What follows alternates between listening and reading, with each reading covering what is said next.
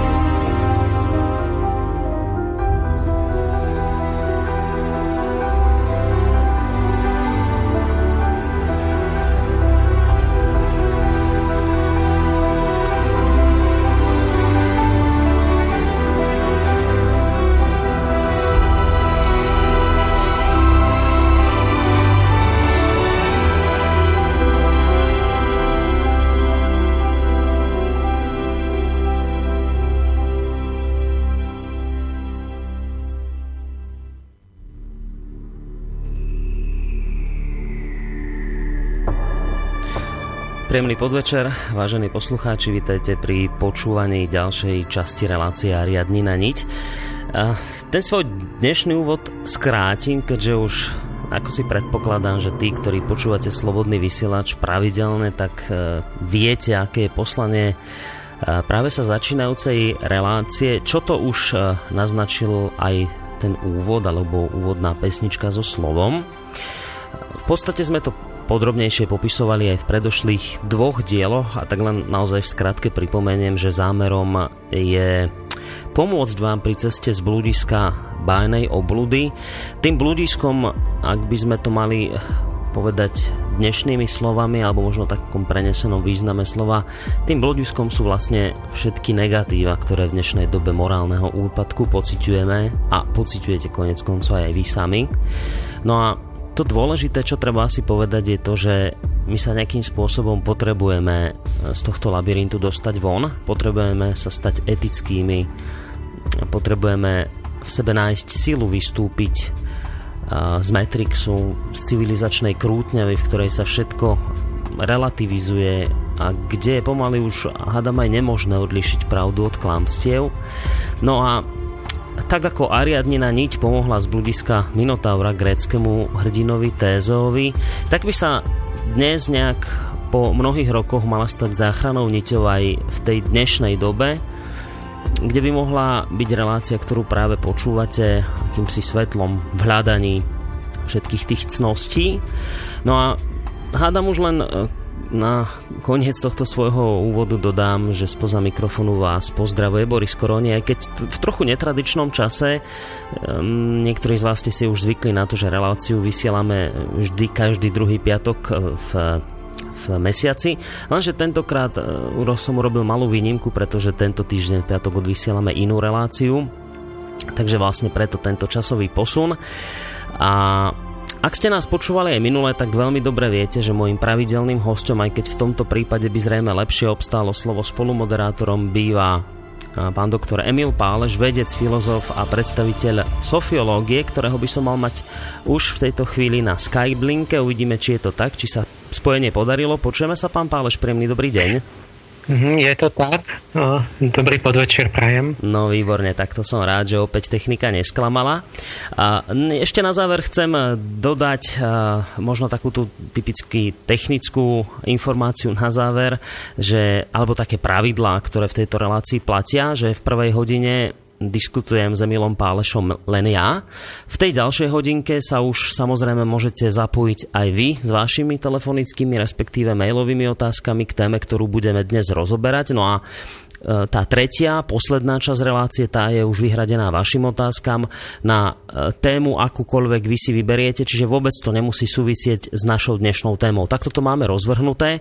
My sme vlastne všetky tie doterajšie diely, dnes teda je tretí, venovali angelológii, teda oblasti, ktorej sa Emil Páleš venuje už e, mnoho rokov. Spomínali sme tu pojmy ako synchronicita, periodicita dejín, k tomu sa my e, vrácať budeme samozrejme v mnohých dieloch, ale ak by ste sa chceli dozvedieť o tom viac, tak najlepšie bude, ak si e, relácie, ak ste ich nepočuli, vypočujete z archívu. V minulosti sme hovorili alebo naznačili, že teda existuje sedem archanielov, ktorých si nemusíte nutne predstavovať ako krídlené bytosti, ale že ide o nejakých duchov času. Hovorili sme o tom, že viera v anielov sa už síce spomedzi ľudí vytratila, dokonca, že aj sama katolícka církev prestala už o nich vyučovať, ale predsa len motív anielov ostal zachovaný v rôznych filmoch, knihách a tak ďalej. No a ak sa vrátim ešte v rýchlosti len e, možno k tomu, čo sme hovorili v minulých dieloch, tak každý z archanielov je charakteristický inými prejavmi, ktoré následne inšpirujú dejnú epochu, v ktorej, sa, e, v ktorej ten, ktorý z archanielov vládne, No a keďže sa ukázalo, že téma angelológie je naozaj príliš obsiahla, tak sme sa rozhodli venovať viac dielov, ale to, čo sme vlastne spomínali aj v tých predošlých dvoch, je to, že e, história nie je zhlukom nejakých náhod, ale že v tom celom existuje nejaký poriadok a pravidelnosť. V pilotnej časti relácie Emil Páleš vám predstavil, ako táto pravidelnosť, e, ako sa prejavuje v histórii. No a v druhom dieli sme zase spomínali to, ako sa tento istý princíp striedania archanielov uplatňuje aj v psychológii človeka. A ak si dobre spomínate, my sme vám vlastne slúbili, že v tej tretej časti, ktorá sa práve v tejto chvíli začína, tak by sme sa mali bližšie pozrieť na to, ako sa striedanie duchov času prejavuje v evolúcii prírody a vo vývoji človeka. Ale to už prenechám toto rozprávanie môjmu hostovi Emilovi Pálešovi, ale predsa len, pán Páleš, e, skôr ako teda prejdeme k tej našej dnešnej téme, tak e, ja som to len tak naozaj veľmi, veľmi v rýchlosti prešiel. Vy to môžete trošku obšírnejšie komentovať. Hlavne teda to, o čom sme sa bavili e, pred dvoma týždňami v našej poslednej relácii. Mm-hmm. Tak my sme si vytýčili vlastne, že sa budeme rozprávať o, o o mojej práci z počiatku, ktorá spočíva v snahe zrekonštruovať tú starú náuku o angelológii, nájsť tam, ja tam vlastne hľadám nejaké zlaté zrna pravdy, ktoré, ktoré eh, boli akoby zašifrované v tých starých obrazoch a ktoré sa aj z moderného vedeckého hľadiska nejako inak potvrdzujú. A, ale potom sme si dali vyšší cieľ do budúcnosti, že zatiaľ, zatiaľ predstavujeme ako keby tú, tú angelológiu dejín z rôznych hľadisiek, ale potom by sme prešli do takých konkrétnych tých, tých našich problémov v spoločnosti a v živote, takých jednotlivých tém, pri ktorých by sme využili vlastne tú celú tú, tú tematiku, ten materiál na to, že sa budeme učiť, že ako sa máme správne hádať, čiže polemizovať, tak aby to bolo plodné a nejak by každý zotrvával v tom svojom ustrnutom jednostrannom názore. Takže zatiaľ sme len predstavili z rôznych akoby takých uhlov pohľadu angelológiu, pretože tam má strašne veľa takých tých faziet ako taký kryštál. A minule sme dali do súvislosti vlastne dejinné epochy, s typológiou osobnosti a s poruchami osobnosti, čiže s individuálnou vývinovou psychológiou. A premostili sme to práve skrze tie právzory tých archanielov. Takže stručne zhrnuté vlastne tá moja téza je moja, ktorá, ktorá vlastne už bola Ptolemajová a už určite pred ním, v antike bola známa, že vlastne počas biografie, či nášho vývinu od, od narodenia do smrti, ten náš životný príbeh, že nás sprevádza vždy niektorý z tých siedmých archanielov alebo bohov, akoby prednostne, že Gabriel sa stará o malé deti a Rafael potom o školákov a Anael príde prebudiť tú silu lásky, keď človek dospieva. A Orifiel nás potom vyprevádza, v podstate pripravuje už na prechod prahom smrti do, znova do duchovného sveta, tak sa verilo, že to, je, to sú tie isté bytosti, ktoré utvárajú tie dejinné epochy. A na to sme si dávali vlastne príklady, že že môžeme tie dejné epochy pochopiť pomocou osobnej psychológie, ktorú, ktorú každý prežíva sám hmm. vnútri, sám v sebe. Že to, čo sme zažili v puberte, to sa deje s celým ľudstvom počas romantizmu, že baroko sa podobá na detskú psychológiu a na, na hysterickú osobnosť. Ten romantizmus, keď sa preháňa, tak vznikne narcistická porucha. Vlastne tá, taký ten nejaký akoby sebecká láska, a, alebo sme dávali príklad absolutizmu, to obdobia okolo 1600, kedy všetko bolo také prísne a poslušnosť, autorita systém, poriadok, že toto je vlastne akoby vplyv nejakej tajúplnej sily, ale očividne rovnakej, ktorá pôsobí na človeka v starobe alebo ktorá niektorých ľudí chytá príliš silno už, už, už, už aj v normálnom veku a vtedy sa to nazýva kompulzívna osobnosť.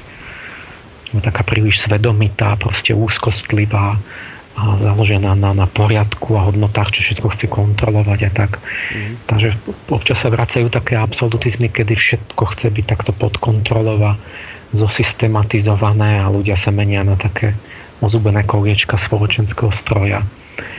Takže to, to boli príklady, že ako krásne sa dá pochopiť cez sám zo seba vlastne, že tu taká tá tvár tých dejín, že ako, ako každá tá epocha má nejaký vnútorný zmysel, že niečo sa tam duševne deje mm. a to potom formuje vlastne všetky, všetky zložky spoločnosti v tom období. Čiže vlastne e, by sme mohli povedať, že, že tak pri rozvoji jednotlivca, ako povedzme aj pri dejinách ľudstva, dejinách zeme, evolúcii prírody, o čom sa budeme aj dnes baviť, že sa uplatňuje vlastne ten istý nejaký univerzálny zákon?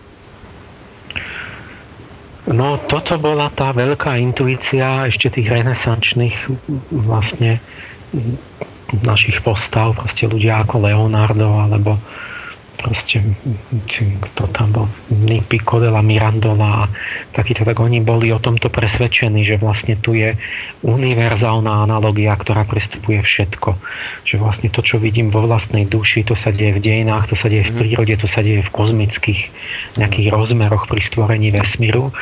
Že ako by Boh mal jednu myšlienku, ktorú potom takým fraktálovým spôsobom, čiže takých odrazoch aj vo veľkom, aj v menšom, aj, aj v najmenšom stále znova používal, ako by sa zrkadlivá. Takže napríklad človek je malé zrkadlenie celého vesmíru, alebo že neviem, v jednej rastlinke nájdete akoby nejaké zmenšený odzrkadlenie zase, zase tej univerzálnej myšlienky Božej. Takže vlastne rastlinka sa vám podobá na človeka a, a dejiny na, na, na biografiu človeka a, a tak ďalej v tom je niečo také krásne, také Komenský vlastne všetko zakladal ešte na týchto analógiách, celú výchovu. Len ten novovek sa začal dívať na to inak, vlastne už tá, tá Baconovská veda a tak, a te, te, od toho novoveku my neveríme, že to tak je, mm-hmm. že, by, že by vesmír bol stvorený podľa Božej myšlienky, a myslíme si, že sa dívame na to z iného hľadiska, akoby evolučne, vývojovo, že proste sú to nejaké jednotlivosti, ktoré sa odohrali za nejakých náhodných okolností a vlastne ako keby nemali nič spoločné tie jednotlivé časti prírody, že proste človek nemá nič veľmi s nejakým, ja neviem, s konvalinkou alebo so vznikom nejakej planéty, že to všetko má ako keby iné príčiny. tak um, tá myšlienka ale bola taká, že oni videli, ako keby hľadali jednotné, jednotné princípy a princípmi boli práve tie archetypy alebo tí, tí archanieli, alebo, ktorí vlastne sú platonskými tvorivými ideami. Každý ten aniel bol akoby hláska takého mocného tvorivého slova, ktoré vlastne formuje tú hmotu. A, takže poďme si o tom teraz dá do súvislosti tu Áno, tie dejiny s biológiou, Presne, s evolúciou. Tak. No, to som presne chcel povedať, že ja už som vlastne v tom úvode spomenul, že, že dejiny teda nie sú zhlukom náhod, ale že v tom existuje naozaj nejaký poriadok a pravidelnosť a že sa to netýka len histórie, ale to, čo sme vlastne spomínali aj v minulej relácii, je to, že tento istý princíp, tento istý poriadok, táto istá pravidelnosť platí aj v psychológii človeka. No a vy tvrdíte, že, že presne tento istý princíp neplatí len ako v histórii, v dejinách, v psychológii človeka, ale že sa uplatňuje aj pri evolúcii prírody a pri vývoji človeka.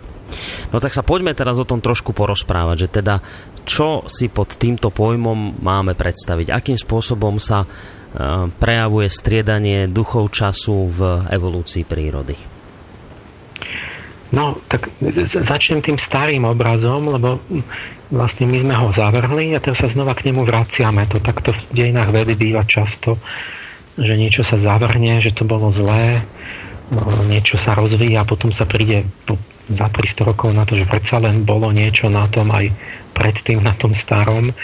Také, taká hojdačka je v tom. Mm. Takže vlastne tá, tá stará predstava renesančná bola taká konkrétne No, tá je ešte zoroastriská, to je niečo veľmi staré. V tých staroperských mýtoch bola predstava, že vlastne svet sa vyvíjal v 12 etapách, ktoré trvali, ktoré oni nazývajú tisícročia, ale to sa mysleli nejaké mnoho, mnoho dlhé epochy. A tých 12 to je 12 znamení zverokruhu. Pričom tie znamenia zverokruhu to sú pokresťanskí cherubíni, lebo to sú nejaké živé bytosti, konkrétne sféry stálic, kde, kde, kde sú cherubíni, čiže duchovia múdrosti.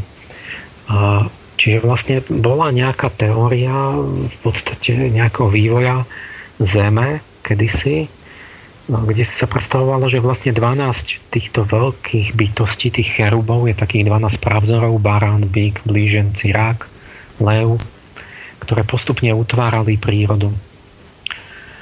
A toto vlastne ten, tento pohľad na biológiu trval veľmi dlho, ešte do čias Darwina, až do druhej polovice 19.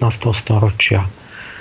A tu mám na stole Darwinovú knihu, pôvod druhov, a on tam na záver píše, že si nerobí ilúzie o tom, že on by mohol presvedčiť vážených a učených prírodovedcov svojej doby, čiže druhej polovice 19. storočia, o tom, že tu je nejaká evolúcia, keď vlastne každý vie, každý učený človek a prírodovedec vie, že vlastne tie zvieratá a rastliny, že boli stvorené podľa božích právzorov, podľa tých archetypov. Kuvier bol uh, najväčší biolog začiatkom 19. storočia, ktorý stále popieral evolúciu, hovoril, že to sú proste určité nebeské typy, také myšlienky, že rôzne myšlienky, to tak jednoducho poviem, myšlienka konia a myšlienka sme nejakého mačkovitého šelmy, alebo aj myšlienka rúže, mm-hmm. platonská idea, že to Boh tak stvoril osobitne každé podľa, podľa nejakej múdrej účelnej myšlienky. Áno. A Darwin ešte hovorí, že ja nemám šancu, lebo veď každý vie, že je to inak. A teraz to je iba 150 rokov od vtedy, medzi tým zvíťazila úplne tá evolučná teória v priebehu 20. storočia a tá predstava o tých archetypoch v biológii to sa zavrhlo. Samozrejme, dôvody sú tie, že tá evolučná teória mala obrovský kus pravdy, že naozaj je tu vývoj, je tu kontinuita, je tu premena tých druhov a tak tak, že ona dosiahla ohromný úspech, čo všetko vysvetlila a čo sa dá ňou pochopiť. Tak sa nám rozvíja 150 rokov, ale ja teraz chce niečo rozvíjať dlho nejakým smerom, tak, tak začne sa by to preháňať a potom sa uplatní zrazu ten, ten opačný princíp ako yin a yang. Mm-hmm. A nám sa začínajú črtať znova také javy, ty, čím viac tú evolučnú biológiu rozvíjame, ktoré znova svedčia predsa len o tom, ako keby tu boli určité typy v tej, v tej prírode. A ja to robím tak, že teda sa vraciam k tej starej múdrosti, k, tým, k tej renesančnej náuke a hľadám, či niečo bolo konkrétne pravdivé na tom, ale nevieme, jak to presne je. Len vidíme, že niečo na tom určite je, ale nevieme, že čo, jak je to presne. Ale nie som sám, lebo ten vývoj v biológii ide, ide súčasne so mnou. V Cambridge je známy profesor, sa volá Conway Morris a ten v poslednom čase dal do popredia to, čo ja vlastne tu počiarkujem už vyše 20 rokov, že v biológii sú určité tzv. konvergencie. Mm-hmm. A konvergencia je ako keby vývoj k podobným tvárom alebo podobnému spôsobu života a podobným nejakým orgánom. A keď sa človek pozrie na prírodu, tak vidíte, že sú podobnosti. Že všetko sa mnohé veci sa na mnohé iné nejako podobajú. A to, to bolo vidieť vždy, ale otázka bola, že, že čo je, že čím to je. Tak tým, tým starobilným vysvetlením bolo, že to je tá rovnaká myšlienka Božia. Že, a, a tým, tým darwinovským vysvetlením bolo to, že tu nebolo nič stvorené, ale že to sa dedia tie podobnosti. Že dve veci sú podobné preto, lebo majú spoločného predka. Napríklad človek a šimpanz sa veľmi podobajú, pretože tam bol nejaký človek šimpanz zhruba pred nejakými možno 6-8 miliónmi rokov, že to bol jeden fyzický predok, ktorý potom sa vyvíjal e, dvoma smermi a sa modifikoval na šimpanza a na človeka. A takto vlastne Darwin to otočil, že všetko, všetky podobnosti sú, za to je zodpovedná dedičnosť. A teraz ale tie konvergencie, to je taký jav, že niečo, čo nemá spoločného predka, sa začne vyvíjať do, do rovnakej podoby. Čiže nie je to tou dedičnosťou. A čím to potom je? Mm-hmm. Tak klasický učebnicový príklad je napríklad ryba, delfín a ichthyosaurus, čo je vlastne ryboplas. A delfín nikdy nebol, nie je ryba, to je proste cicavec a ten, ten ichthyosaurus to je, to je vlastne niečo ako dinosaurus, taký plás vlastne štyrica, ktorá, ktorá vliezla znova do vody. Aj ten delfín je cicavec, ktorý znova vliezol do vody zo suše. Mm-hmm. A, ale vidíte konvergenciu, že všetci majú veľmi podobný tvar tela, teda taký hydrodynamický prúdnicový tvar, ano. že vlastne ten delfín už nemá podobu psa, ani, ani ten ten ichthyosaurus nemá podobu štera, ale sa podobajú všetky na rybu. A dôvod je celkom jednoduchý, že keď máte žiť vo vode, tak by bolo blbé, keby vám niečo zavadzalo pri plávaní. Takže postupne sa vyviniete k tomu, že máte taký pekný prúdnicový tvár, ten, ten optimálny, tak ako má ryba mať, aby, aby vás to nebrzdilo a nemenali ste energiu. Takže tu je príčinou tej konvergencie je jasná, to je prostredie, tá voda, to vodné prostredie. No takéto konvergencie boli vždy v učebniciach, ešte v minulých desaťročiach a myslelo sa, že to sú v podstate, že je ich málo a že sú spôsobené prostredím. A teraz vlastne aj ten Conway Morris, ten profesor, to dal do popredia, lebo tým detailným postupom tej biológie sa nachádza také obrovské množstvo tých konvergencií, že to proste do, do, do tisíciek a tisíciek že vlastne tí biológovia si začínajú uvedomovať, že to proste to není, že niečo vynimočné, že to je proste princíp prírody, že to je niečo zásadné, že to je všade, že povedzme sa vám vyvinie 15 krát to isté, úplne nezávisle. My to vieme až teraz. Darwinisti si mysleli, že to museli mať spoločného predka a my zistujeme, že vôbec nie, že, že keď už máme ten detailný strom vývojový, že to sa úplne samo od seba vyvinulo znova a znova a znova to isté viackrát, ako keby to bola nejaká idea niekde v éteri, niekde v duchu. A tak sa začínajú tým zaoberať, že tá biológia ide môjim smerom. Vlastne ja to tu už 25 rokov počiarkujem spolu s takým človekom ako Rupert Sheldrake, ktorý tiež už toľko rokov na to upozorňoval, že vlastne tu sú podobnosti, že máme oddelené kontinenty, ja neviem, mm-hmm. vlk v Európe, ale Austrália, ktorá je úplne oddelená morom, tak vám vznikne váčko vlk. Alebo máte leva niekde v Afrike a v Austrálii váčko leva, čiže leva váčkovca. To, čiže to je úplne to nemal spoločného predka, lebo to je úplne iná vetva cicavcov, ale vyzerá úplne tak veľmi podobne, rovnako žije a tak ďalej, vyvinie rovnaké orgány, spôsob pohybu, lovu a, a, a mnohé podobnosti, tak ako keby to bola nejaká idea léva alebo toho vlka. A ten, ten, tí, tí biológovia ako ten Morris, tak oni začínajú hľadať uh, ako keby že je tu niečo, čo teda, že tá príroda nevyvia hocičo, ale skonverguje k určitým približne rovnakým tvárom, ako keby to niekde bolo zapísané v nejakých fyzikálnych alebo matematických alebo biologických zákonoch vnútorných. Niečo to hľadajú nejak, nejaké zákonitosti, že ktoré ako nútia tú prírodu.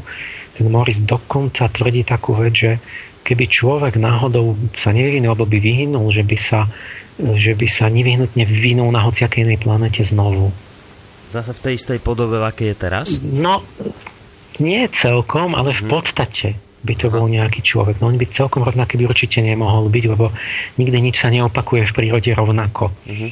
Ale vidíte, že je to v podstate ten istý typ, že povedzme, keď vyhynuli dinosaury, tak sa rozmnožili cicavce, sa diverzifikovali, čiže, čiže rozdieli, um, vyvinuli na mnohé podoby a že presne ako keby obsadili tie, bio, tie niky biologické, také tie priestory životné, e, ktoré ako keby zastupovali tie bývalé dinosaury. Mm-hmm. To to isté, ale v podstate ako keby to chcelo znova napodobiť to isté, čo tam chýbalo v tej prírode. Čiže oni hľadajú ako keby stále nejaké hmotné vysvetlenie, ale už si uvedomujú, že sa k tej typológii musíme vrátiť. Mm-hmm že bola nejakým spôsobom čiastočne oprávnená.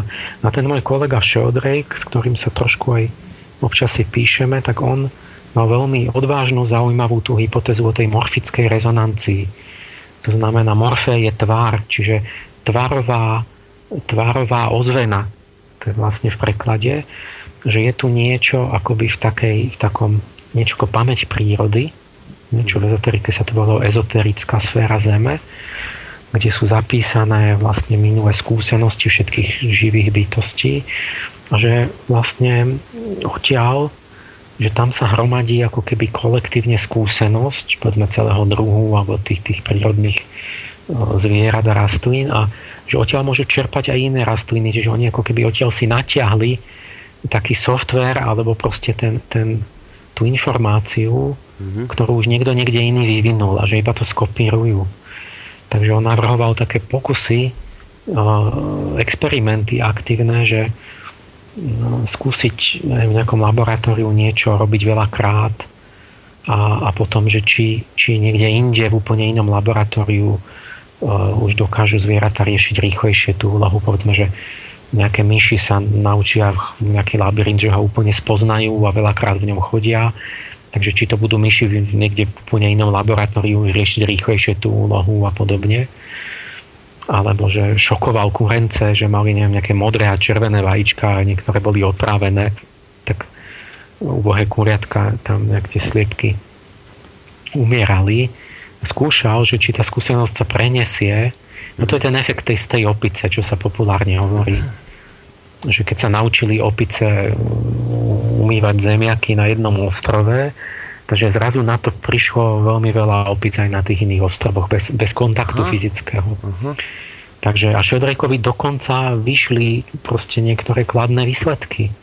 Experimentálne. Aj ten profesor Mikulecký, s ktorým ja pracujem, tak on bol ako taký, taký revizor, alebo ten, ten recenzent na, na, tý, na tú štatistiku Šodrejkovú a tiež to potvrdil, že mu niečo vyšlo. Takže to, toto je hm, tie konvergencie, to je taká začína to byť znova záhada že nie sú teda tie podobnosti iba tou, tým, že to je zdedené od spoločného predka. Uh-huh.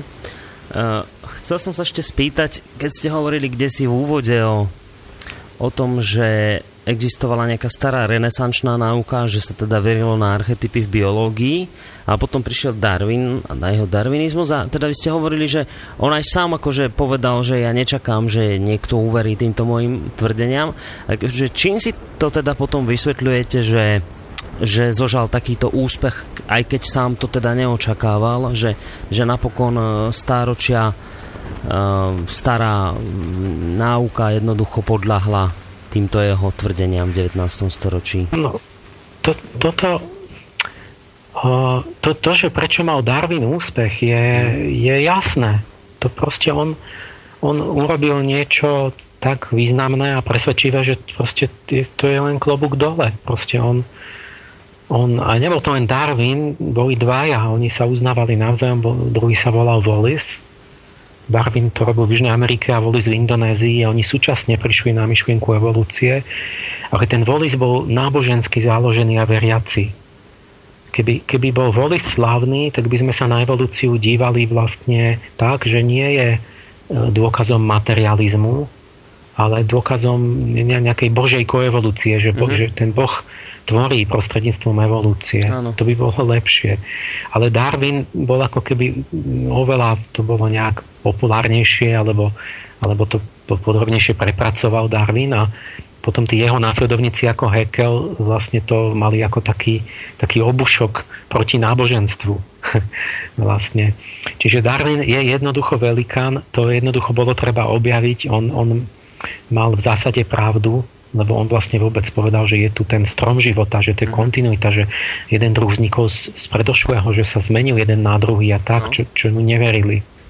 A toto ohromné veci vysvetlilo a vnieslo svetlo. Ale no, ono to vždy tak žiaľ býva, že to sú tie stredania tých epoch a tých paradigiem, že keď je niečo super populárne, tak to druhé sa začne úplne zapracovať. Že, že to, to bol úplný omyl a to nikdy nie je pravda. Takže to je vždy tak, taký, taký mantinalizmus, také extrémy, že ľudia akoby nie sú schopní mať takú umiernenú rovnováhu v tej pravde, mm-hmm. že si uvedomia, áno, to je, to je všetko, má Darwin má pravdu, ale veď tam je plno veci, ktoré on ešte nevedel, nepochopil, ktoré bolo otvorené, kde, ktoré on neriešil a že, že tu je nejaká druhá časť pravdy, ktorá, ktorá že aj v tej renesancii mali niečo pravdy. Mm-hmm.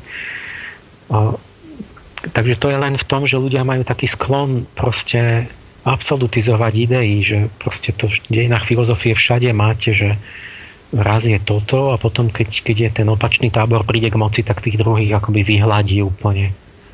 Aj v politike. Keď mm-hmm. prídu lavičiari, tak pravič za všetkých von. A, ale pritom tá pravda je niekde tak, tak, tak rozsiatá vlastne aj tam, aj tam. Mm-hmm. Čiže by sa vlastne malo vždy brať do úvahy aj z jedného, aj z druhého to dobré a skúsiť to dať nejak dohromady, že to by bol asi ten najideálnejší stav. Ale ešte, ešte by som možno vás predsa len trošku vrátil, lebo som to zrejme nepochopil celkom, keď ste hovorili o tej starej renesančnej nauke, kde sa verilo na archetypy v biológii. Tak to, čo to teda znamená, že sa verilo na archetypy? Ako to celé fungovalo? A o čom teda tá náuka hovorila? No, No to sa vlastne volalo náuka o signatúrach inak. Uh-huh. Tá signatúra, to je latinský podpis a myslelo sa podpis duchovnej tvorivej bytosti, ktorý tým podpisom je vlastne, sú znaky uh, ako farba, tvár, vôňa, chuť, ktoré, ktoré sú v tom, v, tom, v tom biologickom organizme zašifrované v tom stvorení. Čiže napríklad ešte ten Matioliho herbár, z takej neskorej renesancie je celý usporiadaný podľa tých signatúr. Že, a, a tam vidíte tú, tú myšlienku aplikovanú, že vlastne človeka si predstavovali ako, ako v podstate duchovnú bytosť, ktorá je utvorená silami súhvezdí mm-hmm. a planet.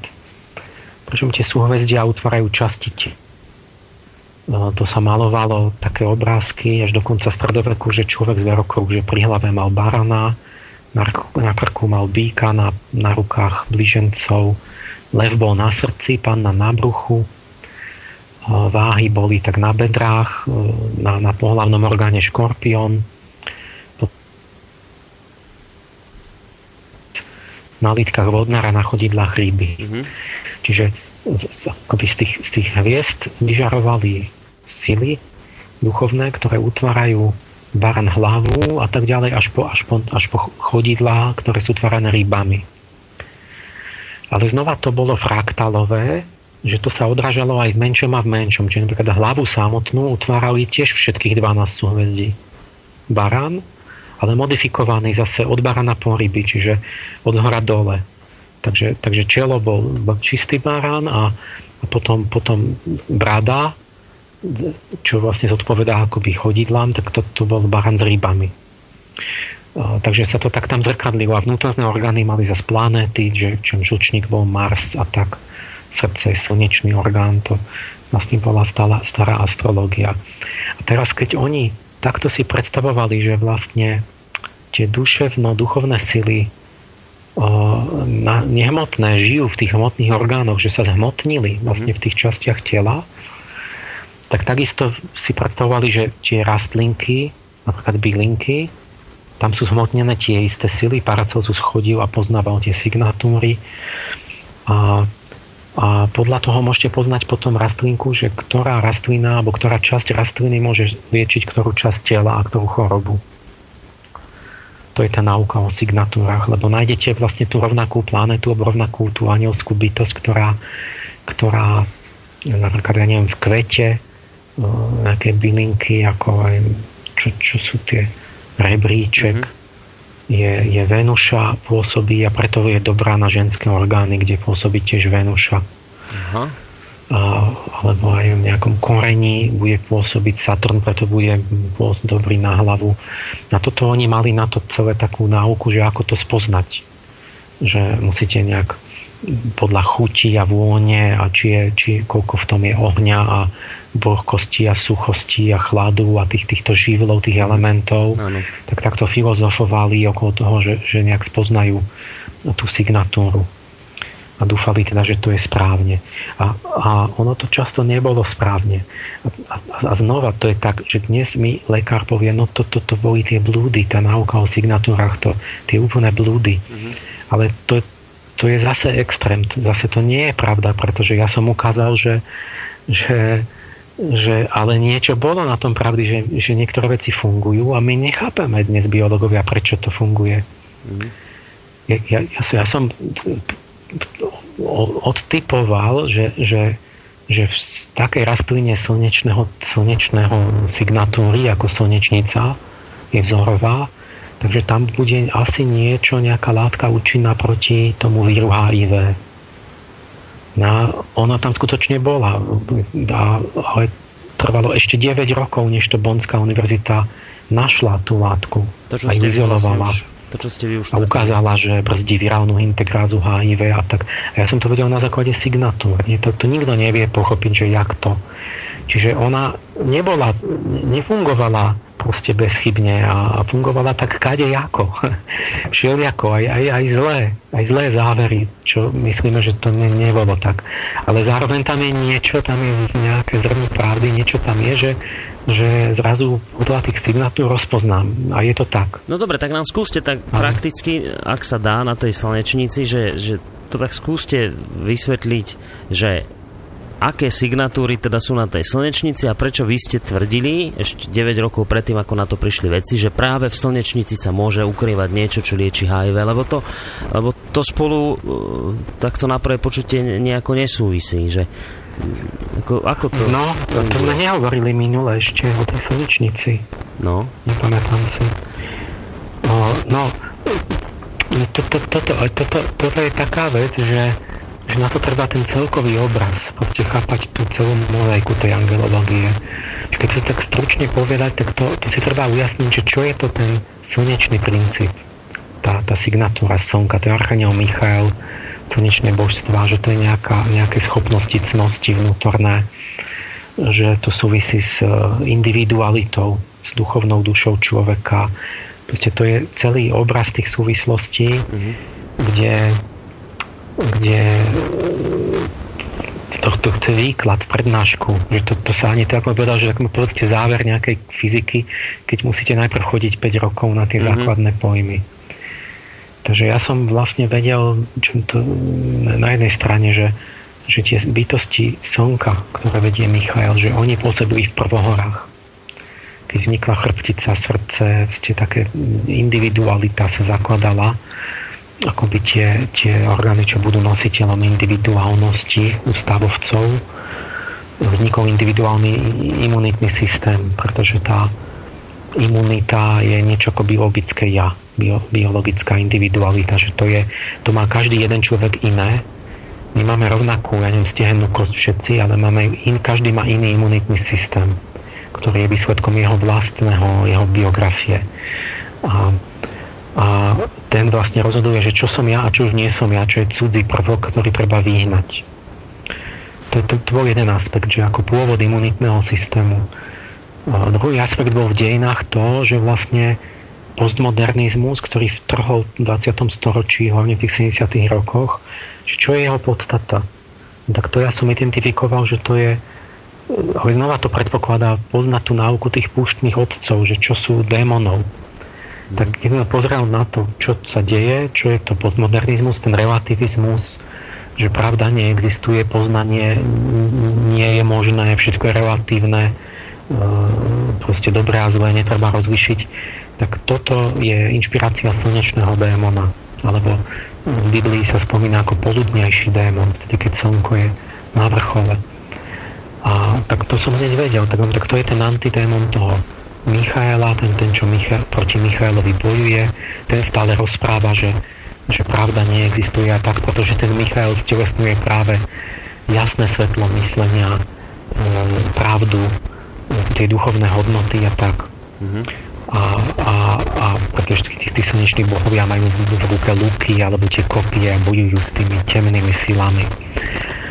A tak som hneď vedel, že postmodernizmus je vlastne tam duševne za tým je ten rozklad akoby individuality duchovnej, to ten démon robí, že somatizáciou tohto duševného procesu je zlyhanie imunitného systému, No a hneď vidím, že tak súčasne s tým sa objavuje AIDS ako úplne nová choroba, kde zlyhá imunitný systém, tak, tak, ma, tak som hneď videl, že to je, jas, to je súvislosť jasná. Mm-hmm.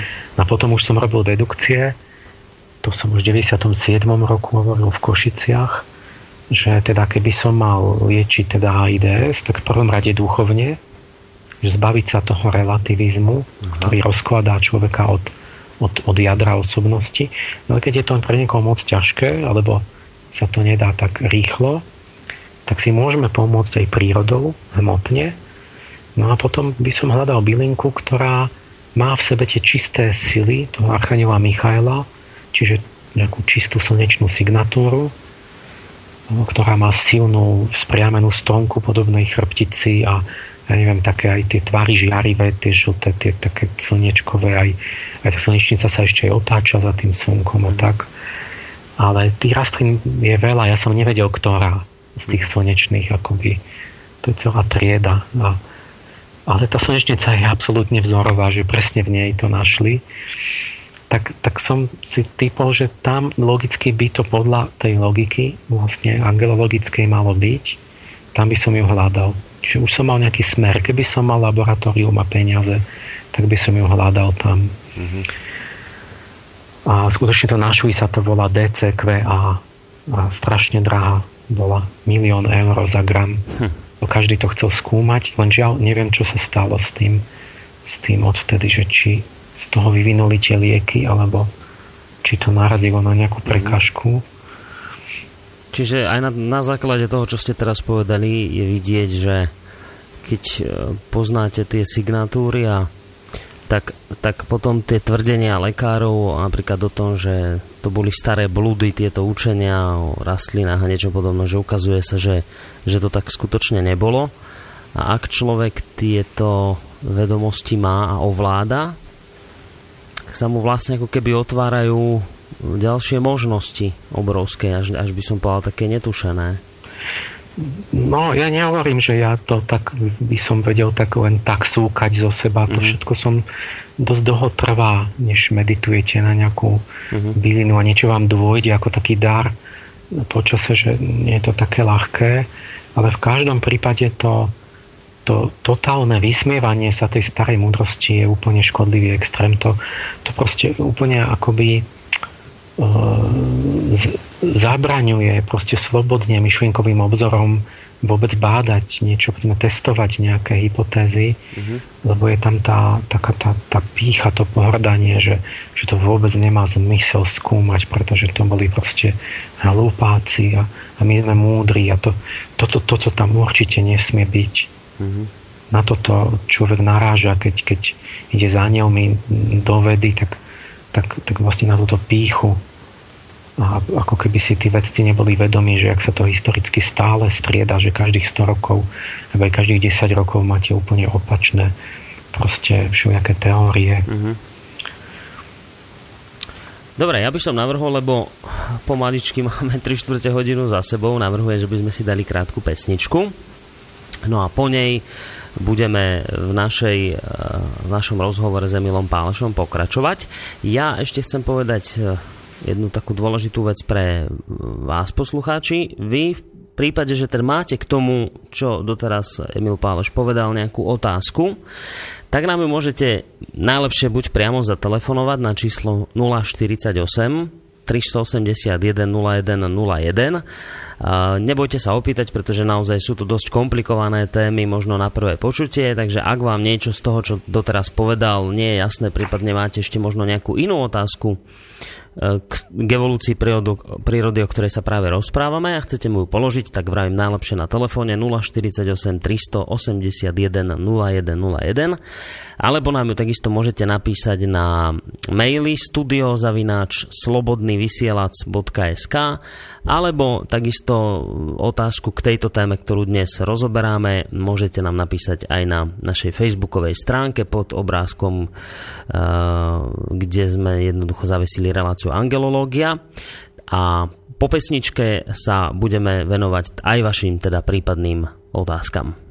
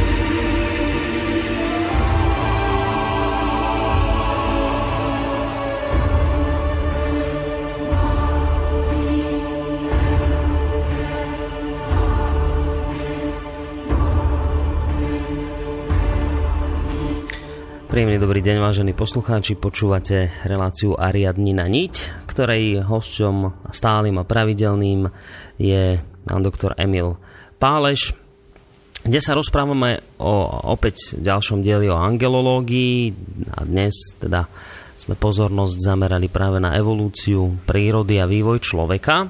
Spomínal som to pred pesničkou, spomeniem to aj po pesničke, že v prípade, že máte k tejto našej dnešnej téme nejakú otázku, tak nám ju v tej, tej hodinke, ktorá nasleduje, v druhej časti relácie môžete adresovať buď priamo telefonicky čísle 048 381 0101 alebo mailovo studiozavináč slobodnyvysielac.sk prípadne na Facebooku. Nemusíte mať obavy, že sa zle spýtate. E, ak vás naozaj niečo zaujíma, pokojne otázku Emilovi položte. E, ak ste nás počúvali v od samého začiatku relácie, tak e, sme sa rozprávali o kuvierovej biológii právzorov. Hovorili sme o tom, že napokon zvíťazil darwinizmus a ako, ako keby porazil tú starú renesančnú náuku, ktorá verila na archetypy v biológii. No a tu by som sa ešte trošku predsa len rád možno pristavil, aby sme si to vedeli predstaviť, tak e, to už je známe, že podľa Darwina sa teda človek e, postupne vyvinul z opice a teraz by ma zaujímalo, že čo vlastne hovorila o, o vývine, čo o vývoji človeka, čo hovorila teda tá stará renesančná náuka, čo hovorí angelológia o človeku. Predpokladám, že to bude diametrálne odlišné od toho, čo, čo teda tvrdil Darwin. Takže ak by, sme, ak by sme teda takto si položili otázku, že kde teda hľadať pravdu, ako vlastne vznikol človek, tak akú odpoveď uh, ponúka tá stará náuka?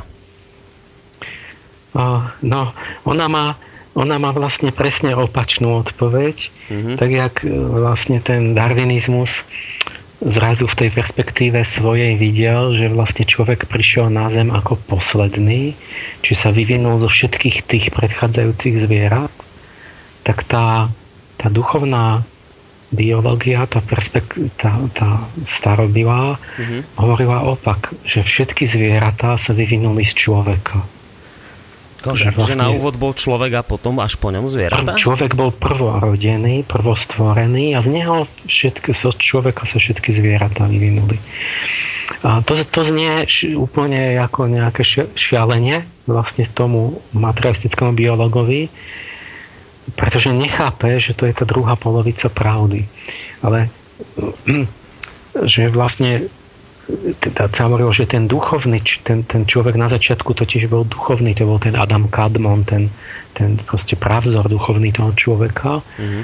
A v tom procese zhmotňovania vlastne ako keby vypadávali z neho čiastkové také tie duševné sily, a, ktoré, ktoré boli extrémne a ktoré by sa dalo povedať určité neresti, ktoré sa zhmotňovali do, do tých zvierat Takže e, vlastne tá duchovná náuka vidí určitý proces, ako sa duchovný pravzor človeka zostupoval do hmoty. E, on bol na začiatku, ale keď sa dívate z hmoty, hmotnými očami, tak vidíte najprv ako tie zvieratá sa dvíhajú z dola nahor a nakoniec vlastne sa ten pravzor človeka stelesní ako posledný. Čiže ako keby ste mali sa dívali z dola a z hora, tak by ste videli dva procesy, ktoré znejú opačne. Uh-huh, uh-huh, A No ale to, to, to, to, najprv dajme si príklady konkrétne na tú angelológiu prírody, no. potom to bude jasné aj nejak, že ako to asi chápali tí renesanční uh, učenci, ale už rovno aj, že ako ja som pochopil tých renesančných učencov, čiže ako som to dal to zlúčil s modernou vlastne tou súčasnou biológiou, s evolučnou. Uh, že aký to teda, lebo ja vlastne sa snažím rekonštrukciu, sa dohadujem, že aký to teda malo mať asi význam presný, tak aby to bolo pravdivé, aby to bolo v súvade aj s tým, čo poznáme dnes, čo oni nemohli vedieť vlastne v tých časoch nejakého Leonarda. Tak ja som sa vlastne pozrel na to takto, že dobre, človek je z tých 12 znamení od hlavy po pety. To je jeden, jed, jedna téza hypotéza, myšlienka. Máme tu druhú vec, a to je Hekelov biogenetický zákon, že vývoj jednotlivca je opakovanie vývoja celého druhu. že keď pri embryogenéze sa to dieťatko vyvíja v lone matky od toho zárodku po, po človečika, tak za tých 9 mesiacov ako keby je úplne vidno očami, jak sa podobá na zárodky všetkých tých predošlých zvierat, že sa podobá na zárodok rýby, potom na malého pláza, potom na vtáka, potom na malého cicavca, tak mm-hmm. až nakoniec na nejakú takú opičku. A že tam úplne vidíte, očami fyzicky sa opakuje evolúcia. A tento Hekelov zákon, prosím, on platí. Ono niekedy múdrujú všetky poslucháči, že veď teraz oni už počuli, že to neplatí a tak. No, to sú nové poznatky, že, že vlastne my zistujeme zase, že on síce platí, ale že neplatí tak, ako by si to myslel Hekel, že by to bolo nejako totálne. On nie, nie, nie je to celkom úplné zopakovanie, ale to je preto, že v prírode sa nič nezopakuje identicky, ale vždy pozmenenie. Čiže on, on rámcovo opakujeme vývoj druhu, ale v pozmenenej podobe samozrejme. Nie je to úplne ako keby ste kopírovali nejaký stroj, že to je proste to isté. Lebo tá príroda proste je neudržateľne tvorivá, ona proste robí tam aj trochu iné veci, ale vychádza z toho základu, akoby z tej pamäte prírody, že čo už bolo predtým urobené v evolúcii, tak ona na tom ako ďalej pracuje. Mm-hmm. Akoby taký základ toho. Mm-hmm. Takže keď dám tie dve... Teraz ja som dal tieto dve veci dohromady. Hekelov zákon s tou renesančnou náukou o astrologiou. A povedal som si, veď a prečo sa vyvíja to embryo tak, že najprv vznikne hlava a je to obrovská hlava iba. Ten malý človečik. To je, to je, tam máte takú obrovskú hlavu, ja, ako, ja, ako pomaranč a, a nožičky a trúb tam, tam také ako špendlíkové, také tam trčia, že vôbec nie sú. Čiže hlava rastie prvá, potom začne až ten hrudník, hruď, trúb rásť a potom až horné končatiny a dolné končatiny až nakoniec. No prečo? No tak a veď to, to je to, čo ezoterika hovorí, že, že začnú pôsobiť tí cherubíni najprv baran, potom bík a potom až, až ryby nakoniec. Takže čo keď pôsobí tých 12 znamení pri embryogenéze? Preto, lebo pôsobili tak v tej evolúcii. Evolúcia začala baranom a končí rybami. A keď je to tak, tak potom čo to znamená, že vlastne tie časti tela, ktoré sú označené tými, tými znakmi tých znamení, že vlastne keď, keď tedy, keď, keby si predstavte, že tí cherubíni jeden po druhom ako to hovoria tí perskí kňazi, boli nejakými tvorivými duchmi evolúcie, že pôsobil, e, ale to sú milióny rokov, že pôsobil neviem čo, 50 miliónov rokov jeden a potom, potom druhý váhy a po ňom, po ňom škorpión a že akoby preberali tú takú vedúcu úlohu, tú štafetu tej um, evolúcie tak potom by sa to malo prejaviť zrejme tak, že by sa prednostne vyvíjali tie orgány, ktoré zodpovedajú tomu znameniu. No. Nie tak od, od, zhruba od hlavy po, po tie chodidlá, ale aj tam sú presne tie signatúry tých orgánov, že čo je čo. Že povedzme blíženci, tretie znamenie, o, ja neviem, vytvárajú nervovú sústavu a dvojstrannú symetriu tela. Toto je v tej značke dvojitej, tam to, to je priamo znázornené a je to známe v tej tradičnej astrológii, tak sa pozriem, čo sa dialo v tom období. No, vznikla nervová sústava a s ňou dvojstranná symetria tela. Potom tam máte raka, ktorý vytvára akože také tie, tie úlity. To, to, to sú vlastne tie bestavovce, tie kôrovce, čo majú, akoby sú, majú domčeky, že majú niečo skostnatele alebo skamenené na povrchu a sú zalezené dovnútra. Vlastne. Nemajú kosti, ale majú, majú ulity a rôzne takéto tie panciere. No to je v tom, to je v tom obraze toho ráka vlastne. Tak a čo sa dialo, to bolo zhruba v Kambriu, no tak práve sa, toto sa stalo, že všetky živočichy akoby mali vonkajšie schránky. A nikto nerozumie prečo. Kambrická re, revolúcia. Potom príde Leu na rad, že znamenie, ktoré je zobrazované na srdci, ako znamenie slnka, ktoré slnečným orgánom je srdce, chrbtica, a srdcovo systém a tak. A čo sa deje? To sme už začiatkom prvohôr. No, presne to, čo hovorí tá stará astrologia babylonská. Vzniklo srdce, dovtedy nebolo srdce, tie, tie, tie korovce nemajú centrálny akoby systém mm. srdcovo vznikla chrbtica, nemali dovtedy chrbticu, odtedy majú, vznikli stavovce a vznikli náhodou? No vôbec sa nezdá, že náhodou, pretože zdá sa, že to je nejaká platonská idea, lebo napríklad také popri stavovcoch, také uh, tie hlavonožce, mm-hmm. to sú také ako chobotnica, sépy a také, tak uh, robili úplne to isté, pritom to je úplne iná vetva, ktorá sa nejako nemohla miešať alebo nejako spolu krížiť. E, to isté, začali odborávať vonkajšiu schránku, to odhodili, začali si budovať niečo ako chrbticu, vlastne takú, takú chrbtovú strunu, kosť v strede tela. E, vzniklo im srdce, začal sa centralizovať, uzavierať ten, ten srdcovo obeh a, a celý rad e, vlastne analógií, napríklad úplne komorové oko, presne také ako u stavovcov, ako keby to bola tá morfická rezonancia, Šodriková, že úplne vám vznikne vedľa, úplne nezávislá vetva sa vám vyvíja rovnaké premeny. Mm-hmm. A rastliny robia čosi podobné, vyvíjajú cievný systém, vyvíjajú chrbticu v podobe stonky, že to vtedy nemali. Jak tie rastliny sa, že zdedili od tej, od tej ryby prvej nejaký gén, alebo čo? Čiže rastlina nemá s rybou dieťa tak nikto nevie a nikto o tom nerozpráva, o tom je hlboké mlčanie to, v evolučnej biológii. Mm. Proste to, čo sa nehodí do tej darwinovskej paradigmy, sa jednoducho akože to nie je. A ja vlastne ukazujem, že to je a že to je pochopiteľné z iného hľad, akoby z iného uhla pohľadu. Čiže to, to sú prvohory akoby vek leva. Potom príde vek panny a a vidíte tam aj to, že, že tam úplne sa tak posúva ten, že sa vyvíja naozaj tá hlava, potom hlavohrúď. V tom, v tom veku levá panny prvohory sa vyvíja predovšetkým hrudná časť. E, tá panna, kde máte priamo v znamení ten, ten, ten rytmus, tak tam vznikajú samé také rytmické stavebné prvky u, u rastlín, ten systém listov, a tak ako paprač, je to také krásne pravidelný rytmus, to je ten archaniel Rafael v tom, a u človeka hrudný kôža rebra. Mm-hmm. Teda vôbec u, u zvierat aj u tých prvých štvornožcov, rýb. Zase to je, nie, nie, prečo? Jak to? Prečo zrazu toto? A prečo to náraz robia tie zvieratá?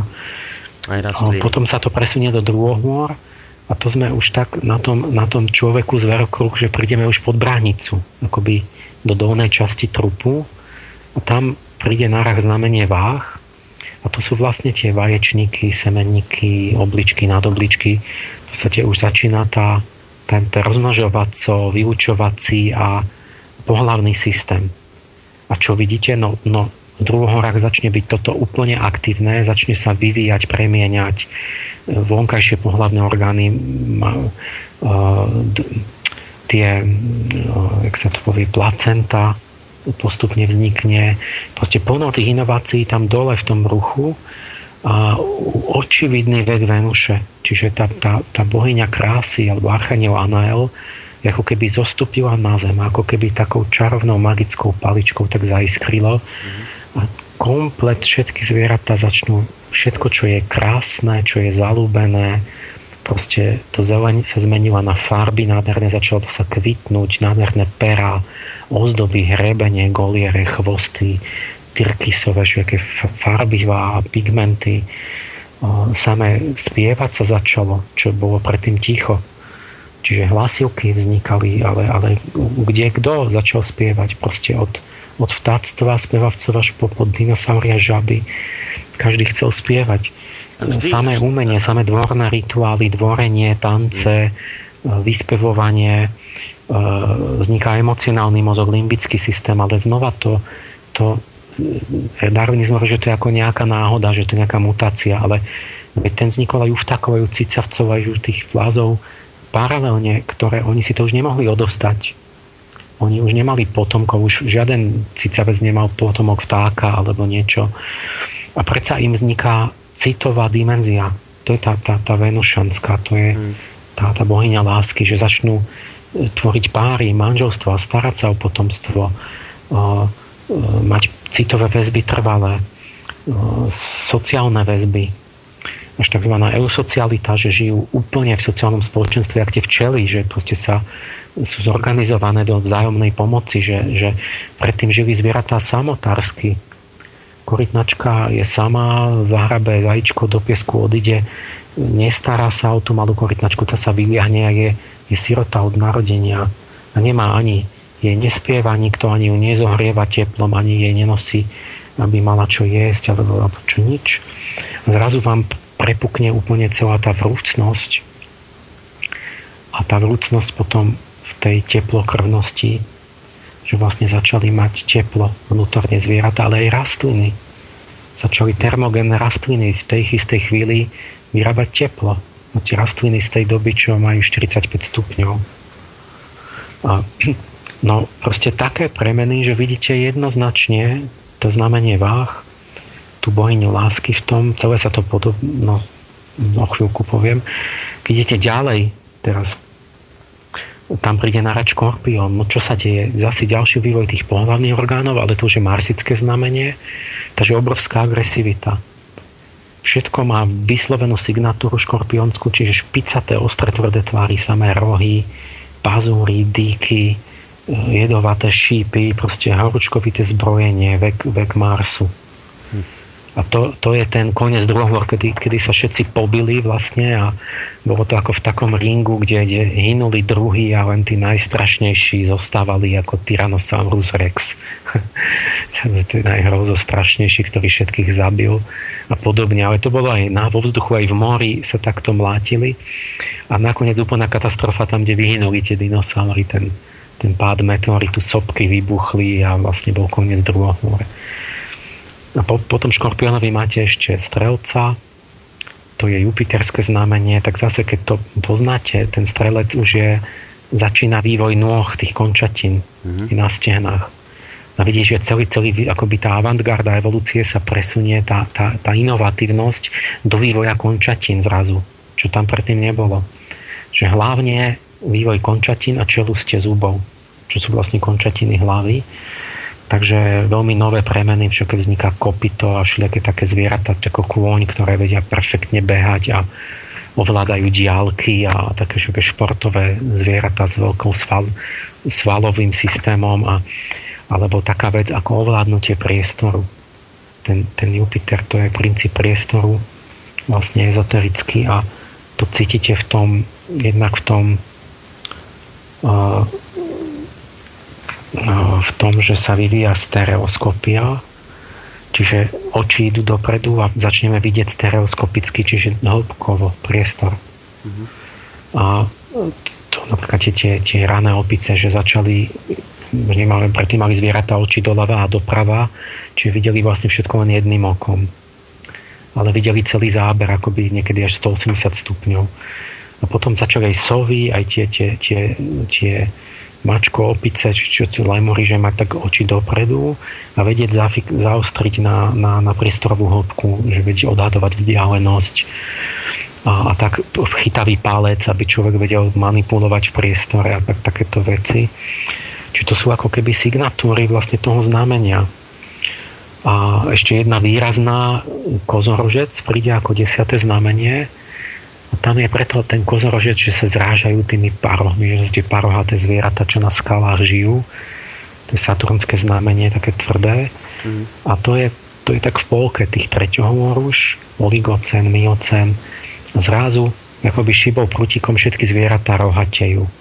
Samé parohy, klí, rohy, kostené doskyčky, slony, jelene, nosorožce, všetko toto sa vyvíja. To je tam desiatky a desiatky druhov, čo, a, alebo čeladí celých, čo začali kostnatieť. Na kostnatenie je presne tá saturnská signatúra, že keď niečo tvrdne, kostnatie, drevnatie, mineralizuje sa, to robí Saturn. Podľa tých renesančných predstav, čiže deje sa presne to, čo čaká vlastne ten renesančný učenec. Mm-hmm. Takže znova to vyzerá tak, že, že keď sa tak zhruba pozriete v takých veľmi hrubých rysoch na tú evolúciu, tak zdá sa, že sa tam striedajú naozaj v tom poradí tých znamení, akoby také nejaké mohutné impulzy, že tá evolúcia sa prelieva ako keby do inej témy, že vždy je nejaká iná tvorivá oblasť aktuálna. Mm-hmm. A tá evolučná biológia mlčí a nič nevie. Ja som to v mojej knižke rozpísal pekne, že že oni tvrdia vlastne, že keď my tam 40 rôznych druhov zvierat im narastli rôzne kly a parohy, takže dôvod, prečo narastli, je u každého jedného zvieraťa úplne iný a nezávislý od toho druhého zvieraťa. Uh-huh že jeleň má parohy, aby sa pá, páčil tej lani, nosorožec, aby, aby nabral nepriateľa a ja neviem, nejaký iný má nejaké, aby, aby ril v zemi nejaké korienky a, a každý má iný dôvod, to, každé zviera. A ja sa pýtam, a, a čo tá otázka, že a prečo naraz? Preč, prečo predtým nikto nepotreboval tie, tie rohy? A sa mu nehodili na, na žiaden z tých účelov a zrazu všetky zvieratá chceli mať rohy na niečo. No ale vieme, máme dôkaz, že to bolo naraz? Že to prišlo To vieme, lebo to je fosílny záznam. My, my máme ohromný, ohromnú prácu paleontológov, kde, ja neviem čo, 10 tisíce druhov ktoré vykopú tie kostry, tak sú pekne zosystematizované, mm-hmm. datované proste už presnými metodami, že kedy, kedy v ktorej vrstve ich vykopali. Takže my máme presný obraz, takú časovú priamku, že kedy sa nám objavuje ktoré zviera a aké tie inovácie v evolúcie v ktorom období. Mm-hmm. A, a ja hovorím, ja, ja sa pýtam evolučných biologov, že a, a čo tá synchronicita, že jak to, že náraz, veď tie mutácie sa myslím, že to je náhodné, že to všetko náhodne mutuje vplyvom prostredia a tak, uh, musel byť to nejaký spoločný faktor, čiže v prostredí. Lenže, lenže nikto ho nevie menovať, lebo ten spoločný faktor vraj by tam musel, ale nie je, lebo, lebo, lebo tvrdia, že vlastne sa to vyvinulo každé z iného dôvodu. Čiže toto je ohromná diera, ako keby v tej evolučnej biológii, to je ako, jak sa to povie, to je ako, ako šidlo z vreca, keď trčí, ako keby ste mali dieru, ako hrom v niečom. A, a nikto o tom nerozpráva. Aj som chodil v Prahe, som bol sme za profesor Flegr, lebo my sme v podstate boli na tom udelení ceny, to je Zdenka Kleina spolu.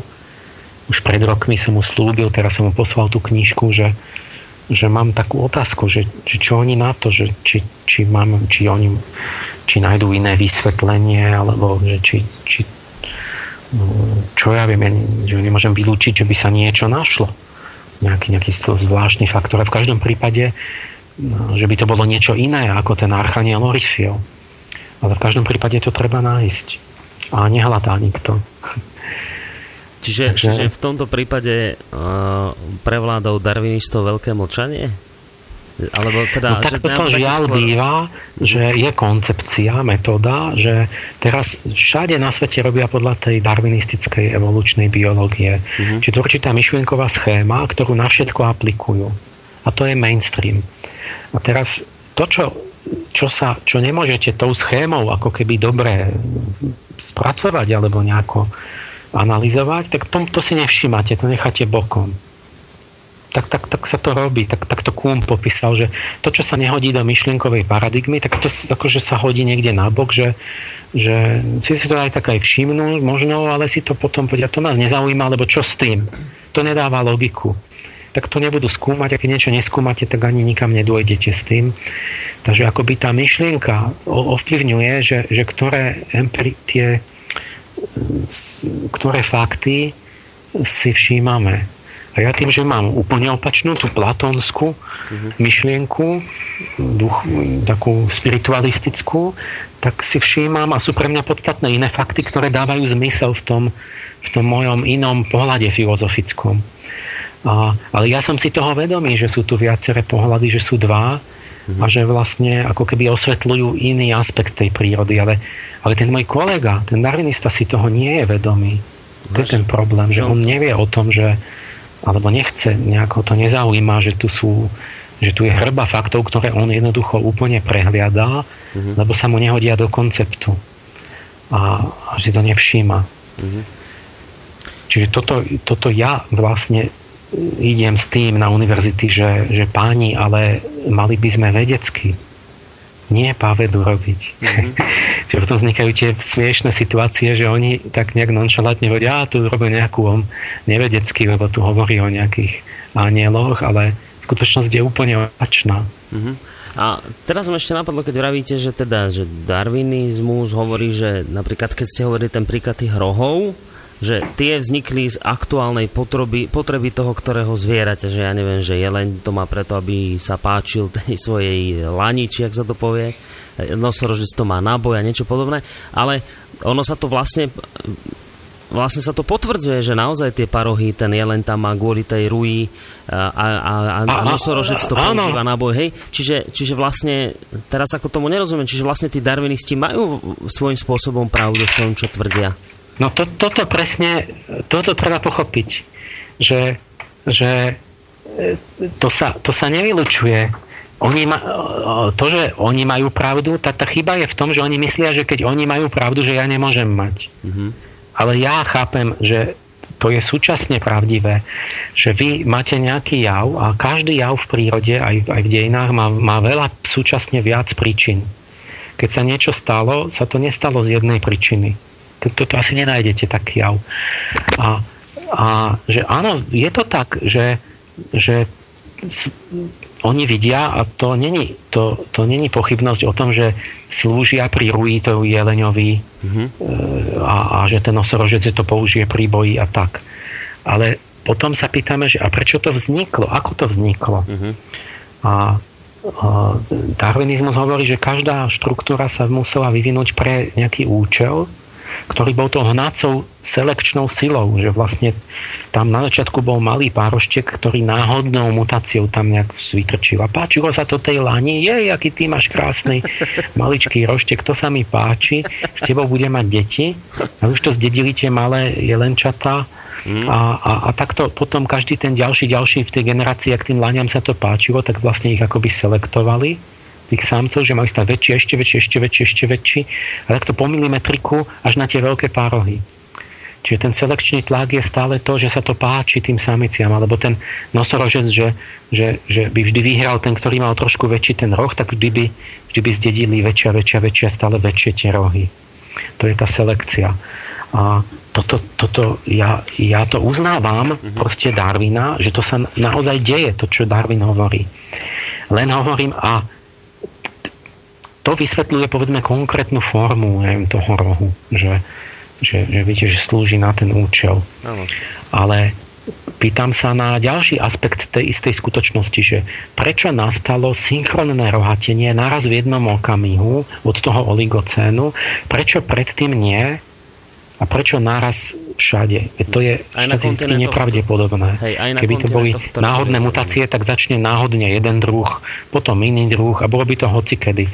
A tu je nejaký organizačný faktor, ktorý spôsobil, že e, až, po, až v eocene ešte nič a od oligocenu zrazu všetci. Takže a toto, čiže niečo tam je iné ďalšie, čo spolupôsobí, čo, čo ten Darwin nevysvetľuje vôbec. Mm-hmm.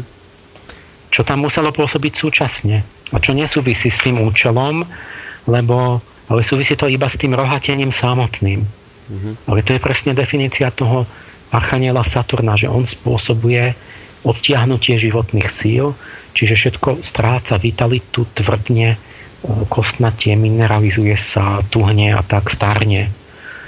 Čiže to je vyslovená saturnizácia. Mm-hmm. A čiže keď dáte dohromady tú tu, tu ten duchovný a ten hmotný pohľad, tak dostanete ako keby kompletné vysvetlenie, akoby úplné niečo.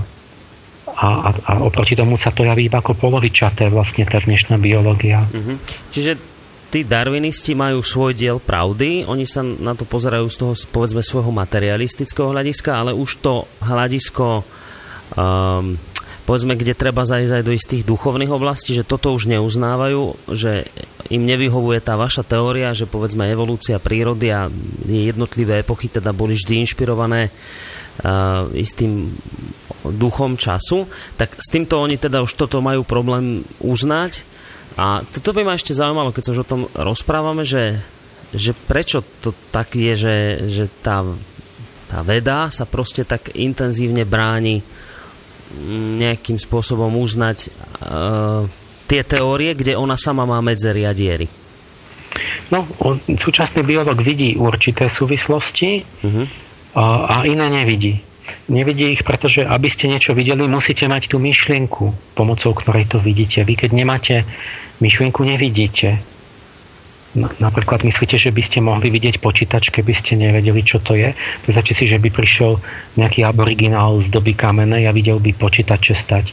No on by, ja neviem, by, ja videl by nejaké káble, tak by myslel, že to nejaké hady tam lezú, alebo čo. Mm. No nie, on by nemal ten pojem, nemal by to pochopiť. Čiže vidieť niečo v prírode znamená, že vy musíte mať vlastne schopnosť filozoficky myslieť v iných, iné myšlienky, aby, aby ste to mohli ako keby rozpoznať v tej prírode. Mm-hmm. A tam je problém, že vlastne veda je zaťažená jednostranne ten, v týchto posledných storočiach materialistickým spôsobom myslenia a všetko chce len pomocou toho pochopiť. A to je určené dogmaticky. To oni proste tlačia do tej prírody a, a ono to tam je, lebo však je hmotná tá príroda aj, takže to vysvetľuje veľa, ale, ale ale zároveň tam... A čo keď je aj duchovná, čo keď tu pôsobia tie duchovné bytosti alebo nejaké sily, tak to musíme, to, a ja za toto ja bojujem, za, za akoby slobodu tých paradigiem, že, že, že a nesmiem skúsiť, či nemal Platón pravdu s tými jeho ideámi duchovnými a pravzormi.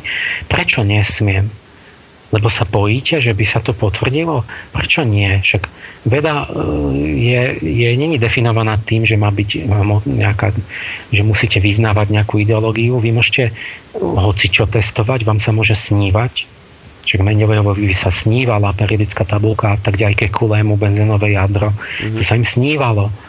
Proste to je jedno, odkiaľ to je, ale že potom vy to musíte dôsledne vedecky, racionálne, empiricky teda otestovať. Prečo ja nesmiem tu? Mám, som, som diskriminovaný. Ja nedostanem ja peniaze na grant, na skúmanie e, právzorov v biológii alebo tak. No toto je, to je diskriminácia, je to chyba súčasnej vedy. Je to, je to, je to proste filozofická alebo taká ideologická totalita, mm-hmm. ktorá vlastne akoby zamedzuje výskum určitým smerom. A, a čo škodí a potom vznikajú určité aj deformácie a akože záhady alebo aj také pokrivené vysvetlenia, že sa ako znásilňuje do nejakej schémy tá príroda aj vtedy, keď už to vôbec je blbosť, že to vidno, že to je hlúposť, mm-hmm. že pávý chvost je účelný, tak to je proste taká konina, ale oni to tam musia proste napchať do toho darwinizmu ako ten prokrustes, čo všetkých pchal na jednu postel, veľkých aj malých, ich tam nejako znásilnil. A, a to, to, to, toto má komplexné príčiny, že prečo. To, to, to je veľa tých príčin, že jednak ja neviem, že je to také, keď je niečo úspešné, je to slávne, potom každý to chce robiť. Potom je mainstream, potom, potom tí, čo si robili na tom kariéru a premohli konečne tých idealistov, ktorí sa chápali ako brzda vlastne biológie, mm-hmm. lebo však aj boli brzda nie, tak oni ich akože dali preč, lenže to je zase úplne vyliali vaničku s dieťaťom, že teraz už navždy budeme, už sa nesmie o tom hovoriť. To, to proste teraz už zvíťazil ten darwinizmus a teraz on by už mohol byť benevolentný, už nikto ho nezosadí. Hej. Už, už, už by sa nemusel báť. Len tak nejak, napríklad máte takú vec, že publikovať niečo nové, veda by mala byť nezaujatá. Ale vy keď pošlete úplne novú myšlienku do odborného časopisu, tak oni majú strach. Nikde vám to nedajú. Nepovedal kolega nemecký, proste špičkový vedieť, že skúste to dať ešte do toho Nature alebo Science. Prečo? Že rovno do tých úplne špičkových, však tam mi to nezoberú. Hovorí, že keď vám to zoberú, tak asi len tam. Prečo? Lebo hovorí, že všade, to takto poviem s prepačením, že vo všetkých ostatných vedeckých časopisoch sú posratí. Lebo keby náhodou oni len dávajú to, čo už je uznané ako, ako, mm-hmm. ako hlavný prúd, že aby náhodou ich niekto nenapadol, neoznačil, že, že tam dali niečo čudné a niečo, a lebo však oni tiež nevedia a tak. A, a často tí redaktori však ani nevedia posúdiť, čo je v tom článku. Uh-huh. Otázka, či môžu vôbec, keď nepoznajú toho autora, povedzme, uh, tak sa boja, že by im ten impact faktor, akoby to hodnotenie toho časopisu kleslo a tak a on vlastne a toto. Čiže každý v tom má akoby osobnú ambíciu, osobnému záleží niečo a že jedine ten, tí, že tí sa neboja tam, tí, že majú takú prestíž, ako že tí dajú, že keď sú také nové vážne veci, tak to je v tom špičkovom ako keby Čiže v tomto prípade... Čiže toto je veľa faktorov, ktoré proste, ktoré sú dané vlastne tým, že veda nefunguje tak, ako má, uh-huh. že je to nejaké čisté myslenie nezaujaté, ale že tá ona je úplne predkaná strachmi, kariérami, titulmi, miestami, financovaním, záujmami, ekonomickými záujmami, ktoré už surovo deformujú vedu, napríklad v medicíne, totálne podvody, proste, kde ide o miliardy, falošné proste výsledky a tak, že to je, ona je strašne deformovaná vlastne sociálnymi faktormi. Uh-huh. A v tomto prípade, o čom sa teraz rozprávame o evolúcii prírody, teda vytvrdíte, že tí darwinisti, ktorí majú v mnohom pravdu, ale majú iba časť pravdy, tak boja sa uznať, že práve to, kde oni majú medzeru, to, čo už oni darwinisti nemôžu a nevedia vysvetliť, tak boja sa uznať tie argumenty, povedzme, starej vedy, ktorá hovorila o tom, že jednotlivé tie epochy sú inšpirované, povedzme, nejakými duchovnými uh, udalosťami, ktoré keby oni boli ochotní priznať, tak vlastne by im to zaplnilo tú dieru, ktorú si teraz nevedia vysvetliť a celé by to ako keby už bolo také kompaktné, že zrazu by to dalo celé význam? No, to je, to je ešte oveľa ťažšie, že neviem, že byť nejak... Niekde je to to, že nejaký starý profesor, ktorý celý život už učil a ktorý povedal, že ja to mám zlé, tak on už nechce uznať, že to mám dobre, keď už sa to potvrdilo a tak. Ale napríklad tí mladí by tí ešte nie sú tí, by tí môžu byť otvorení čomukoľvek a tak, len, len e, aj mám proste spolupracovníkov teraz je vo Najvedenskej univerzite mladý pán paleontolog a robíme angelológiu prírody mi pomáha, mm-hmm. že, že urobí to proste naozaj Eh, že s jeho pomocou odbornejšie proste dať tomu tie detaily, že ja to nemôžem sám stihnúť. Tak, tak dá sa, ale je to preto, že nejako inak ľudský sme sa stretli a, a mi uveril a zaujalo ho to a začal sa tým vôbec zaoberať, že to prečítal. Čiže tam je to tak, že oni, oni to vôbec ani sa nedozvedia, čo ja robím, či nie, že by nesúhlasili. Oni vôbec, keď počujú, že to je niečo také čudné, iné, mm-hmm. nejaké, nejaké okrajové, niečo tak, tak oni potom vôbec ani nestracajú čas, oni sa nedozvedia vlastne. A, a, a dôvody budú buď tým, že je namyslený, že si myslí, že to, tie namyslený, tie automatizmy, tie predsudky, že no to je tento áno, anieloch, to, to, to, musí vôbec, to bude nejaký diletant to, a tým je to vybavené, čiže to je predsudok. Mm-hmm. A, a tým pádom už sa ani nemôžete o tom rozprávať, ani nikdy nič si neprečítať, čiže nič, nič za to nemá, nemá nikam kam pohnúť. Alebo je to tým, že Eh, napríklad on, on eh, má plno práce, ten biolog, má, má, má plno na tej, má, má, má grant, má, má, má termíny, má neviem čo a on dostane grant iba na tú mainstreamovú vedu. Čiže on sa o tú moju, ako má zaujímať, keď on nedostane peniaze a z čoho bude žiť, keď bude robiť tú moju hypotézu. Mm. Čiže to je také, také, taký začarovaný kruh že aj keby ho to zaujalo, tak on si povie, no dobre, ale vedia, ja musím urobiť moju prácu, ale peniaze mi dajú tá univerzita len na to, čo už uznajú tie autority a tak ďalej. Mm-hmm. Takže to sú, to sú ťažké úlohy to, to akože prelomiť novú myšlienku, že to sú také procesy uh, generačné, mm-hmm. že, že sa to nejak tak Čiže to má tí nejaký... mladí, čo ešte sú otvorení si to osvoja, keď už to má vnútri v sebe a tak potom sa raz stane nejakým Eh, rektorom a potom on to nariadi, že to môže byť a tak. No. Uh-huh. A rovnako tak, ešte sa vrátim teda k tej evolúcii a potom si už môžeme dať aj pesničku. Takže rovnako tak uh, veda dnes odmieta aj tú vašu teóriu, že uh, to, čo ste spomínali pri uh, genéze, teda vývoji človeka, vnútromaternicovom teraz myslím, takže vy ste vlastne tvrdili, že celá evolúcia prírody ako teda to tu všetko vzniklo, tak je, je nejak premietnutá v genéze človeka, tak toto predpokladám, že veda tiež odmieta túto teóriu vašu, alebo teóriu starej vedy. Uh, ako? Le, lebo, no, tak, tak počkaj, upresníme to, že nie, že odmieta, mne nikto neodmietol no. vlastne. Ani, ty, ani ten profesor Flegre, alebo som bol za tým profesorom Komárkom, lebo on robí také, takú filozofiu prírody v Prahe. No majú knižky moje, aj, aj, aj v Plzni som to prednášal a počúvali vlastne tam tí asistenti. Uh, taký, nikto to neodmietol, kto je seriózny, okrem, okrem skeptikov, ktorí nie sú seriózni. Mm-hmm. Ale tých poznáme všetci, že sa smejú všetkému. a potom nevedia, čo majú povedať, lebo nevedia ani čo nečítali. Ale opačne to trvá, že není to potvrdené, že není, není to, keď sa spýta, není pravda, že by to univerzity boli potvrdili teda, že, že, by, že, by, že by tvrdili, že oni s tým súhlasia. Uh-huh, uh-huh. Oni ani nesúhlasia, ani nie, nie, nie, sú, nie sú proti. Uh-huh.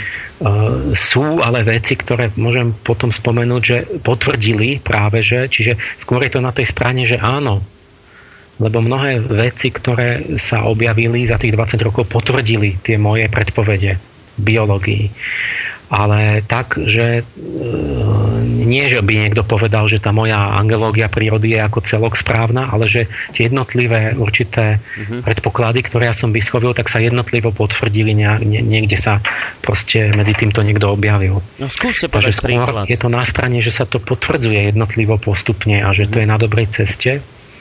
A nikto seriózny to neodmietal, pretože každý seriózny kolega mi povie, no to je zaujímavé.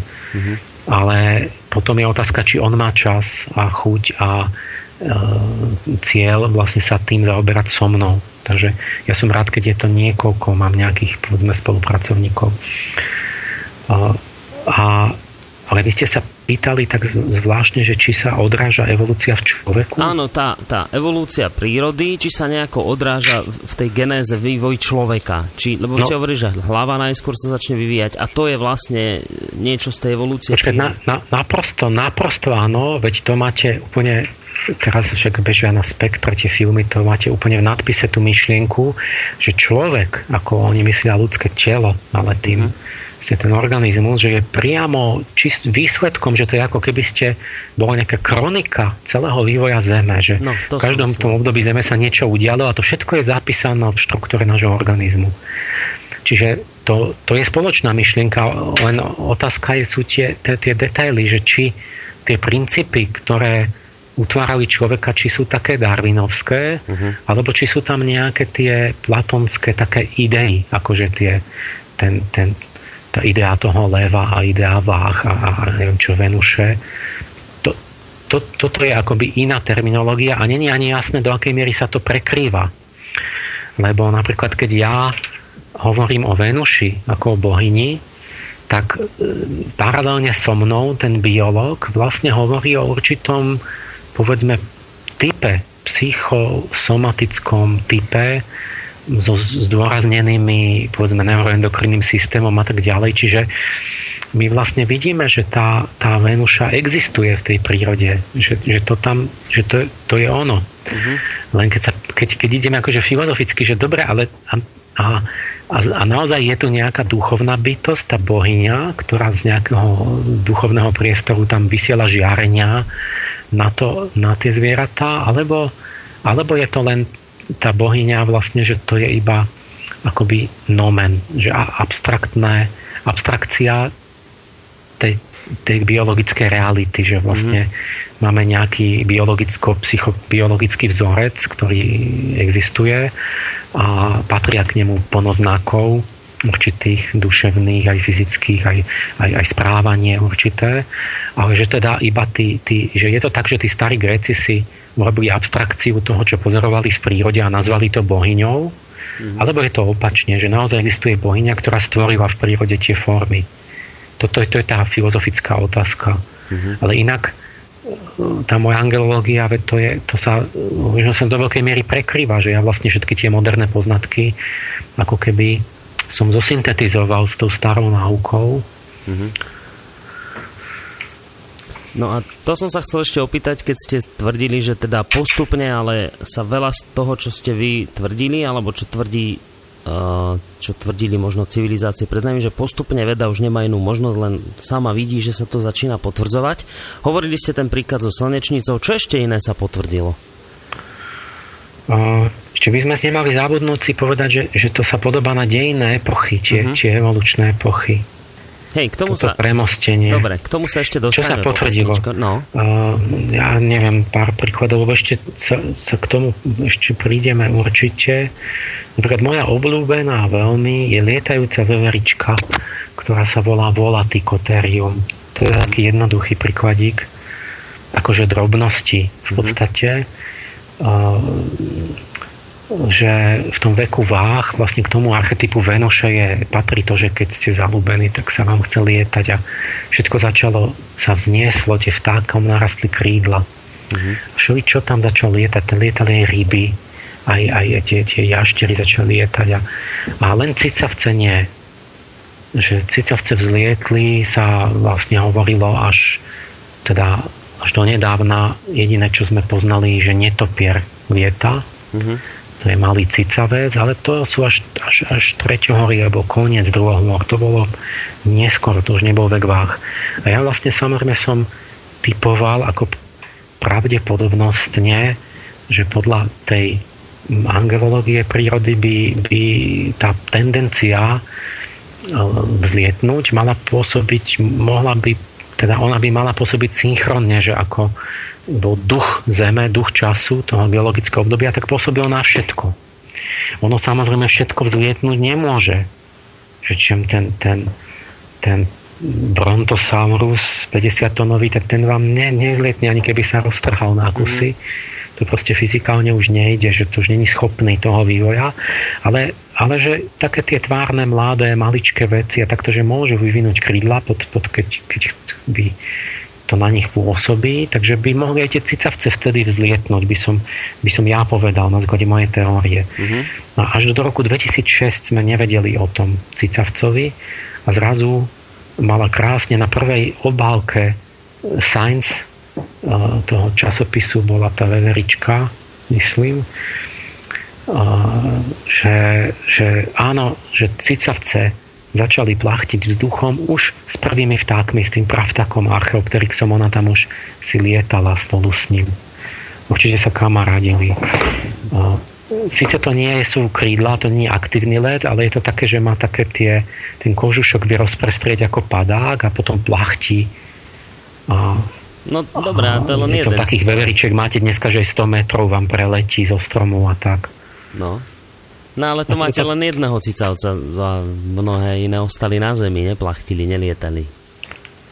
No áno, vždy máte, vždy proste vidíte nejakú tendenciu, že niektoré druhy to vyvinú, ale nemôže sa všetko premeniť na rovnaké. No. Takže, lebo tam sú evolučná stáza, že, že druhy, v podstate to aj ten profesor Flegr, on má takú vlastnú teóriu, že vlastne druhy sú skamenené, že oni, väčšina druhov vám je už zastabil, zastabilizovaná, že oni sa nevyvíjajú mm-hmm. a možno, že aj 200 miliónov rokov je rovnaký, ale za určitých okolností niektoré sa dostanú do stavu, že sa môžu meniť. No.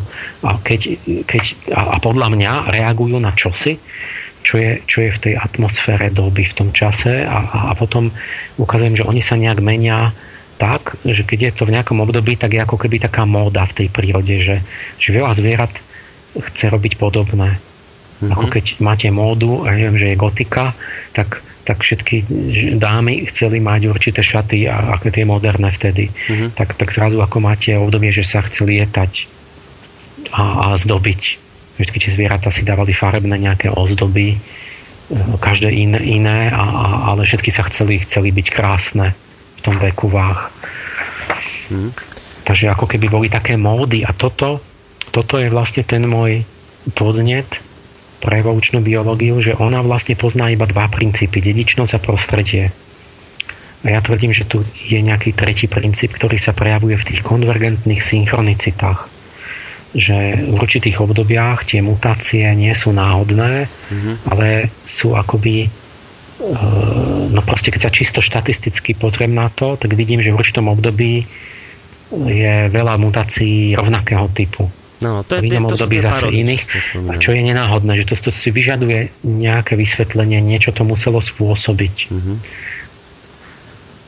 Hej, a vy tvrdíte, že toto vlastne to spôsobilo to, čo hovorí stará veda, staré náuky, čo hovoria, že teda pôsobil istý duch času, ktorý jednoducho vplýval aj na živočíchov, na rastlinstvo a v, istom období, proste, ja neviem, keď rástli stonky rastlinám, tak rastli, ja neviem, tak sa vyvíjala chrbtica u živočíchov, tak? Je to tak vlastne, že no. takto, že to fungovalo približne? No áno, tvrdím, že tam ten faktor musí logicky byť mm-hmm. nejaký iný od dedičnosti a prostredia. Mm-hmm. Nazývam ho duchom času, lebo to je vystižné, lebo to je tradičné, lebo, lebo, lebo to, čo to robí, Ten neznámy faktor je to, čo, to isté, čo sa opisovalo, že robia tí cherubíni a tí, tí archanieli. Uh, s tým, ale že je to, áno, je to technický termín, tak ja neviem, čo je za tým. Uh-huh. Ja si predstavujem duchovné, buď duchovné bytosti, uh, alebo nemôžem vylúčiť, že to niečo, čo si nevieme predstaviť. Čiže pre lajka je to proste, to stačí ten termín, je to duch času a pre dôkladného vedca, ktorý ide do hĺbky, sú tam tie otázky, že teda čo tým vlastne myslíme a ako to tam je. A, no. ale to, tie otázky sú nekonečné, akože v tom bádaní, takže tie, tie ne, ne, nech skončia najbližších tisíc rokov. No, my ešte tiež nekončíme, máme pred sebou ešte niečo viac ako hodinku, takmer hodinu a pol relácie. Dáme si teraz opäť pesničku. A po nej sa ešte teda vrátime e, v posledných nejakých 20 minútach k našej dnešnej téme, v rámci ktorej sa bavíme o evolúcii prírody.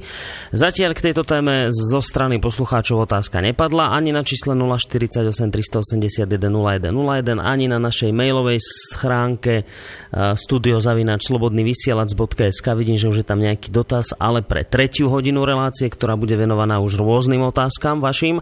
Takže samozrejme môžete sa pýtať aj k tomu, o čom sa momentálne rozprávam. Zemi Emilom Pálešom, ale takisto už posielať možno aj otázky, čo vás zaujíma nesúvisí s našou dnešnou témou. Týmto otázkam, ak teda nejaké budú, sa budeme venovať v tretej časti relácie, ale vrajme ešte máme nejakých 20 minút na doklepnutie témy evolúcia prírody, takže po pesničke sa vám prihlásime opäť.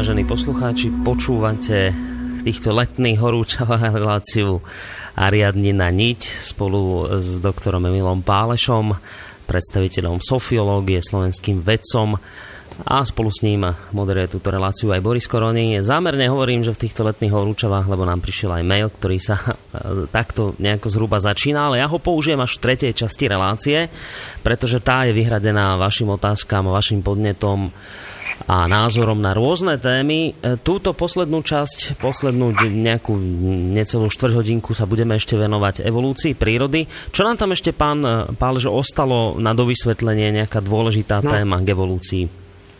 Tam tú peknú vec, treba si to, to prepojenie teraz s tými dejinami že to, čo to integruje, že to ide krížom cez, od, od psychológie cez dejiny až do tej prírody, mm a to je v tom, že tie, tie, tie epochy v prírode sa podobajú na tie dejinné epochy. Mm-hmm.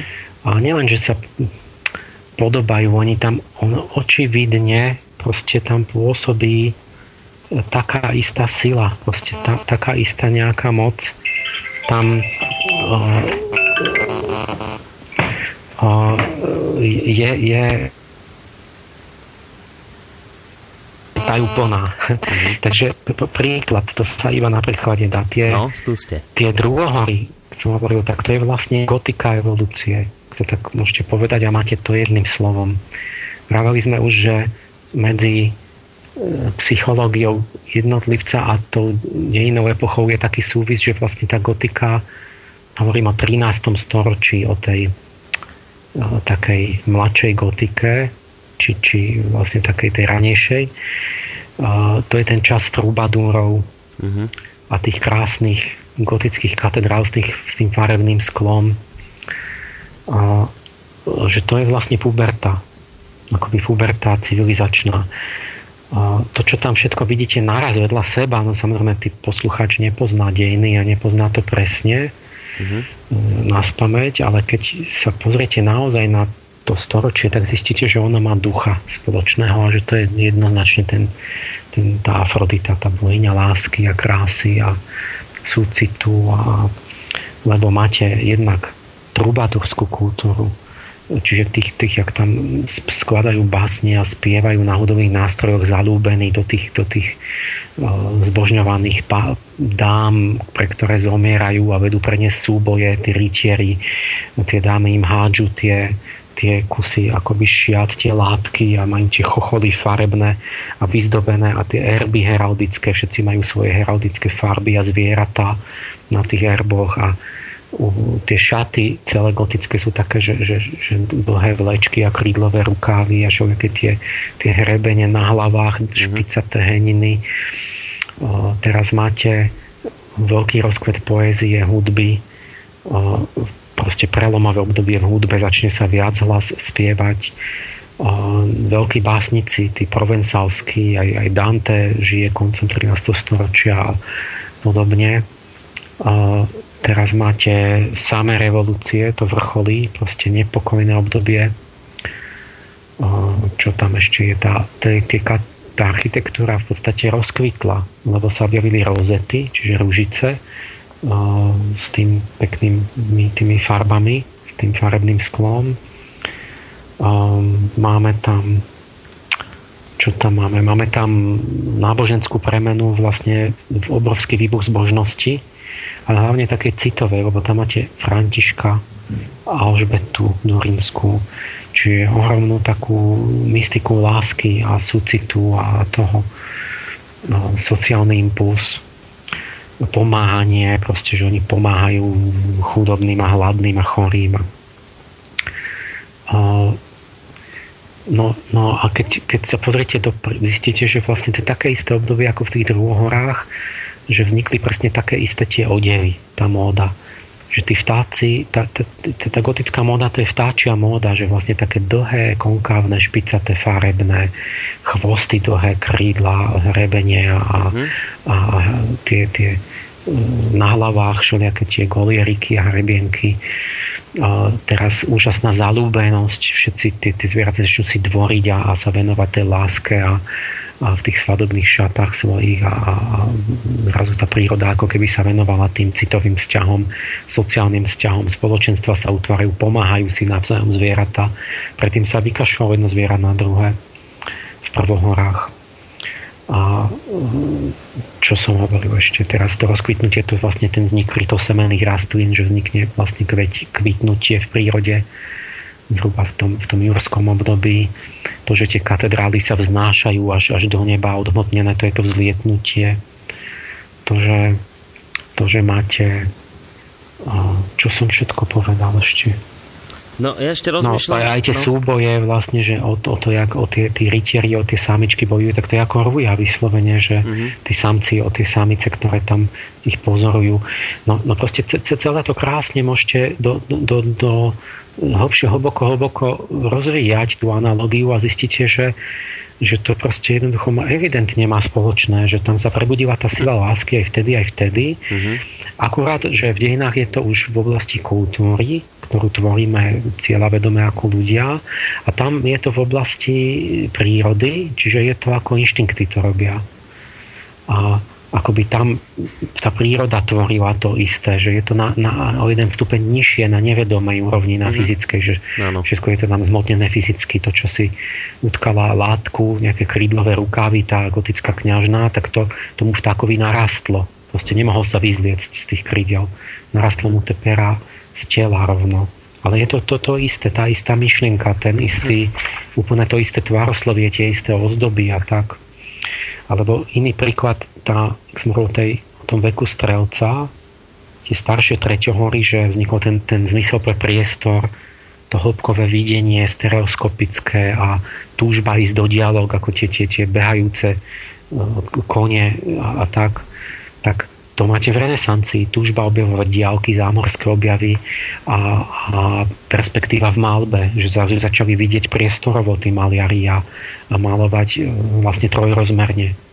A, a, a to máte presne to jupiterské obdobie, ktoré bolo v tom začiat, začiatkom treťohor.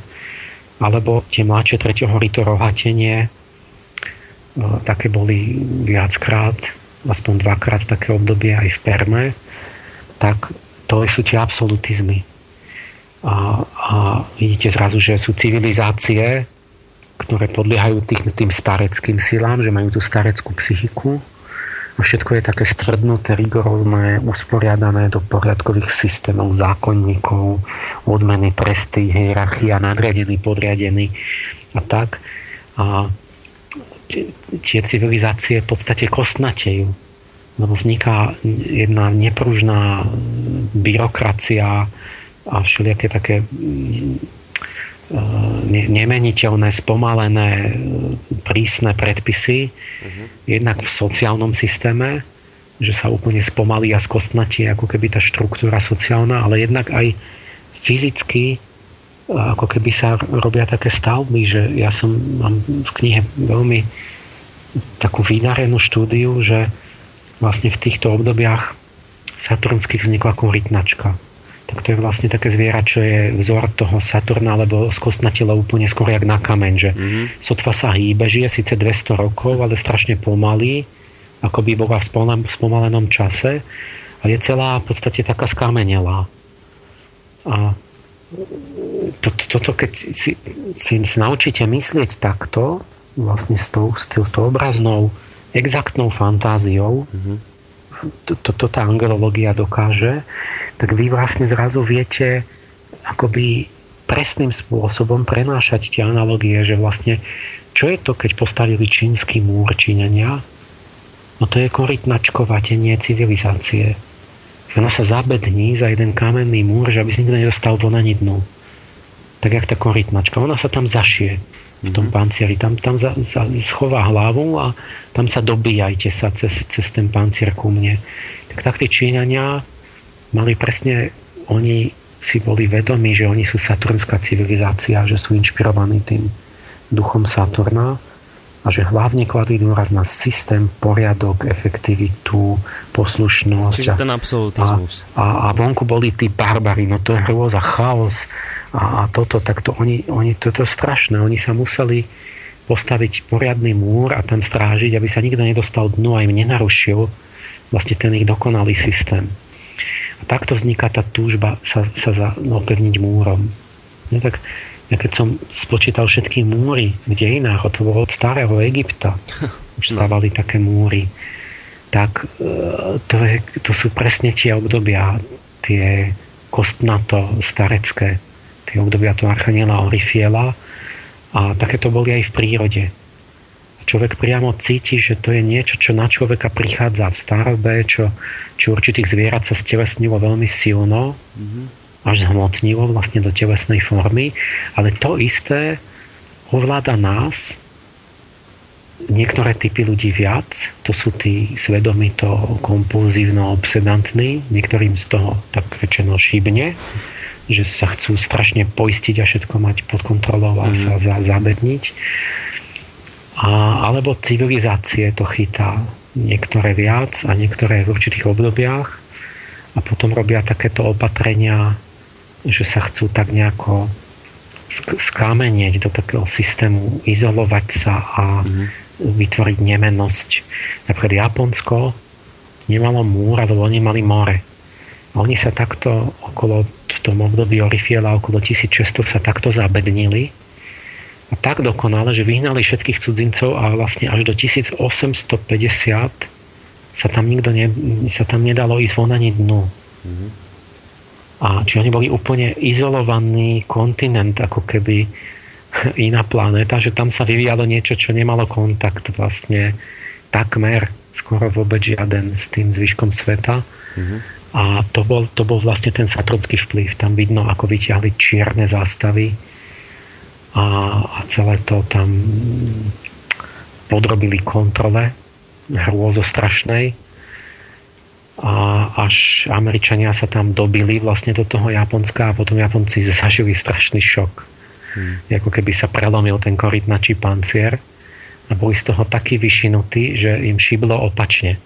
Že začali napodobovať západ ako šialenci hmm. a, a nejakých 100 rokov trvalo, než sa z toho spametali a než sa dostali do nejakej takej rovnováhy, že si vážia aj tú svoju kultúru, aj, hmm aj západ. Takže toto sú také, také, také veľké známe javy, ktoré akoby sú nepochopiteľné historikovi a zrazu vy to cez tú analogiu na tú prírodu alebo na tú psychickú štruktúru ano. zrazu máte akoby taký kľúč, ktorý vám odomkne tie dejiny. No dobre, tak máme druhohory, to ste vravili, že to je gotika, mladšie treťohory to bol absolutizmus, keď sme sa bavili o, o tom prepojení na ľudskú psychiku, tak ste hovorili, že absolutizmus to je niečo ako staroba v ľudskom živote. Potom ste spomínali tretie hory ako reneza- renesancia. E, čo tam ešte ďalej máme? No, keby sme to chceli, to sú také veľké skoky, uh-huh. ale keby sme to chceli dokončiť, tak máme, že tie mladšie pr- tretie hory sme povedali absolutizmus, tie, uh-huh. tie staršie pred nimi to bola renesancia, že vidíš, to, ešte aj to poradie podobné ako v dejinách. Pred absolutizmom bola renesancia zhruba 1000, okolo 1500. Ano. A zhruba okolo 1400, 1350 tam bola tá plamienková gotika takzvaná, kde bolo všetko špicaté a červené a ľudia sa mlátili. No to je, to je, to je ten koniec druhohôr, kde boli samé rohaté, ale také tie špicaté, agresívne, bijúce sa zvieratá, tie, tie dinosaury a tak, že malo také špicaté tvary. Čiže to sú presne akoby ten vrcholný, končiaci, neskorý stredovek, ktorý sa podobal, proste to bolo obdobie samajovské, marsické. Samé vojny, mor, všetci taký, taký cholerický temperament. Proste každý chcel byť vojak a každý chodil ozbrojený a to je obdobie tých husických vojen a takých tak, tak, taká nejaká militantná nálada bola. No a predtým mladšie druhohoric sme hovorili, to je tá puberta, alebo tá, tá, tá, tá, tá epocha tej dvornej lásky. Predtým som hovoril o tom, že Rafael robil tie rytmické štruktúry v tých mladších prvohorách už tak to sa podobá na to obdobie ranej gotiky, alebo to také 11. 12. storočie, ten, ten ráno vrcholný stredovek, kedy máte samú rytmickú architektúru, vlastne tá, tá všetko to vtiahlo do rytmu, všetky, všetky kostoly, tak ako tie zvieratá s tým hrudným košom, vlastne ten, to, to, čo, to, čo ten kostol kresťanský sa v 11. a 12. storočí premenil na hrudný kôš. Čiže na to, čo vzniklo v tých mladších prvohorách. Úplne jak ozvena, ako keby ste to mali echo, ozvenu z tých prvohor.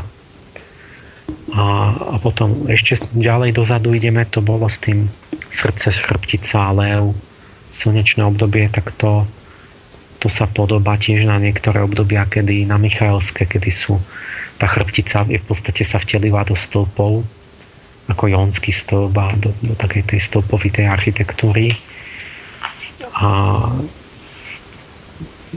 srdce a takto, že tam, tam, tam je vidno tie, to sú tie demokratické obdobia, kedy si individualitu vážia a, a každý má byť slobodný individuálne a, a myslenie sa rozvíja ako keby ako by sú tam tie slnečné analogie.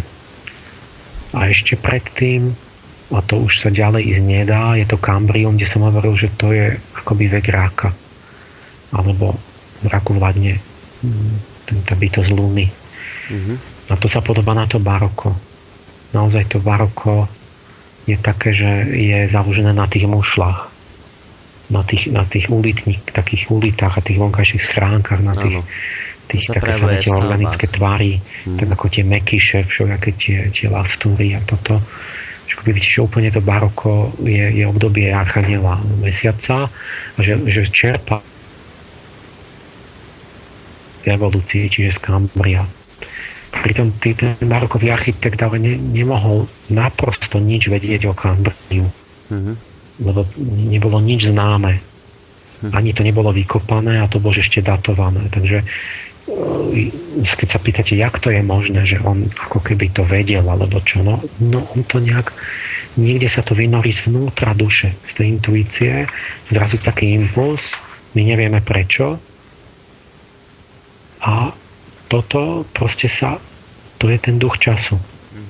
Ktorý tak sa, tak sa to volalo Gabriel, duch času, inšpiruje také organické tvary, také mekyš, mekyšovské, Mm, samé elipsy a oblé a, a také um, také krútené a tak. Mm-hmm. A tým sú typické presne stavby v baroku. A keď uh, sa vrátim k tej našej preddošlej téme, tak by ste hovorili, že baroko to je vlastne v, uh, vo vývoji človeka to obdobie detstva. Ak som si to dobre zapamätal, to je vlastne Mm-hmm. A dokonca sme hovorili ešte v tom čase aj o tých typoch osobností a, a, a ešte aj poruchách osobností, ktoré sú, tak v, baroke, baroku to bola nejaká hysterická osobnosť, bola, bola to hystéria. Čiže je zaujímavé počúvať, ako je to všetko vzájomne prepojené a ako, ako keby sa dalo jedno pochopiť cez to druhé, že, že tá, tá prepojenosť, že vtedy to začne dávať celé význam, keď pochopíme, že vlastne vývoj človeka, evolúcia prírody a tie kultúrne epochy, že to vlastne všetko ako keby to isté, že takisto vzájomne prepojené. A to je vlastne, to je už tá posledná otázka k tej evolúcii, že to je vlastne, toto vieme vďaka angelológii, ona dáva takýto ucelený pohľad na tieto veci. Uh, ona, ona sa pokúša o ten ucelený pohľad. Uh-huh teda presnejšie sofiológia je vlastne tá metóda alebo ten druh náuky, ktoré ide o syntézu, o, o integráciu rôznych poznatkov, mm-hmm. o ktorú sa pokúšam, ktorú, ktorú sa pokúšal Komenský alebo Štúrovci a tak. A tým je to návrat k tej renesančnej ešte tomu obrazu sveta, ktorý tiež to mal, takže bol integrálny ten obraz, že, že všetko so všetkým súviselo. Čo bolo veľmi krásne a zmysluplné, pretože človek ako keby vnútorne súvisel so všetkým, s prírodou, s dejinami. A tým pádom mal akoby také oveľa inšiu dôstojnosť. Teraz vyzerá človek ako nejaký taký okrajový, náhodný chudák niekde na okraji vesmíru, čo možno keby aj sa náhodou nebol mm. vyvinul, tak by sa nič nestalo. Ale to slovo pokúša je jediné správne, lebo aj keď vám dávam pekné príklady, aj keď veľa vyšlo, tak to je len dôkaz na to, že tam niečo, e, že, že, že to stojí za skúmanie. Mm. Že tam niečo je. Ale nie je to zďaleka tak, že by, tam, že by som všetko vedel a že by to vychádzalo a že by tam nebolo plno e, protireče, jednak otvorených otázok, ktoré vôbec neviem odpovedať, alebo aj protirečení, ktoré sa zdajú, že, že sa to vylučuje, že tam je nejaká chyba. Mm-hmm. Tak v, v každej vede je to tak a v takejto ešte viac, lebo je to nejaké také priekopníctvo, taký veľký cieľ, ktorý sa vlastne je taký ťažký, že vlastne sa o neho už ani nepokúša skoro nikto mm. v tej novej dobe, lebo prestali ľudia veriť v to, že by tu bola nejaká taká, taká univerzálna myšlienka alebo niečo tak, tak, tak až také zákonitosti, ktoré by mali takú, takú širokú transdisciplinárnu platnosť. Hmm. Dobre, tak to by sme dnes pre túto chvíľu mohli možno uzavrieť tému evolúcia prírody, ale máme ešte pred sebou hodinu.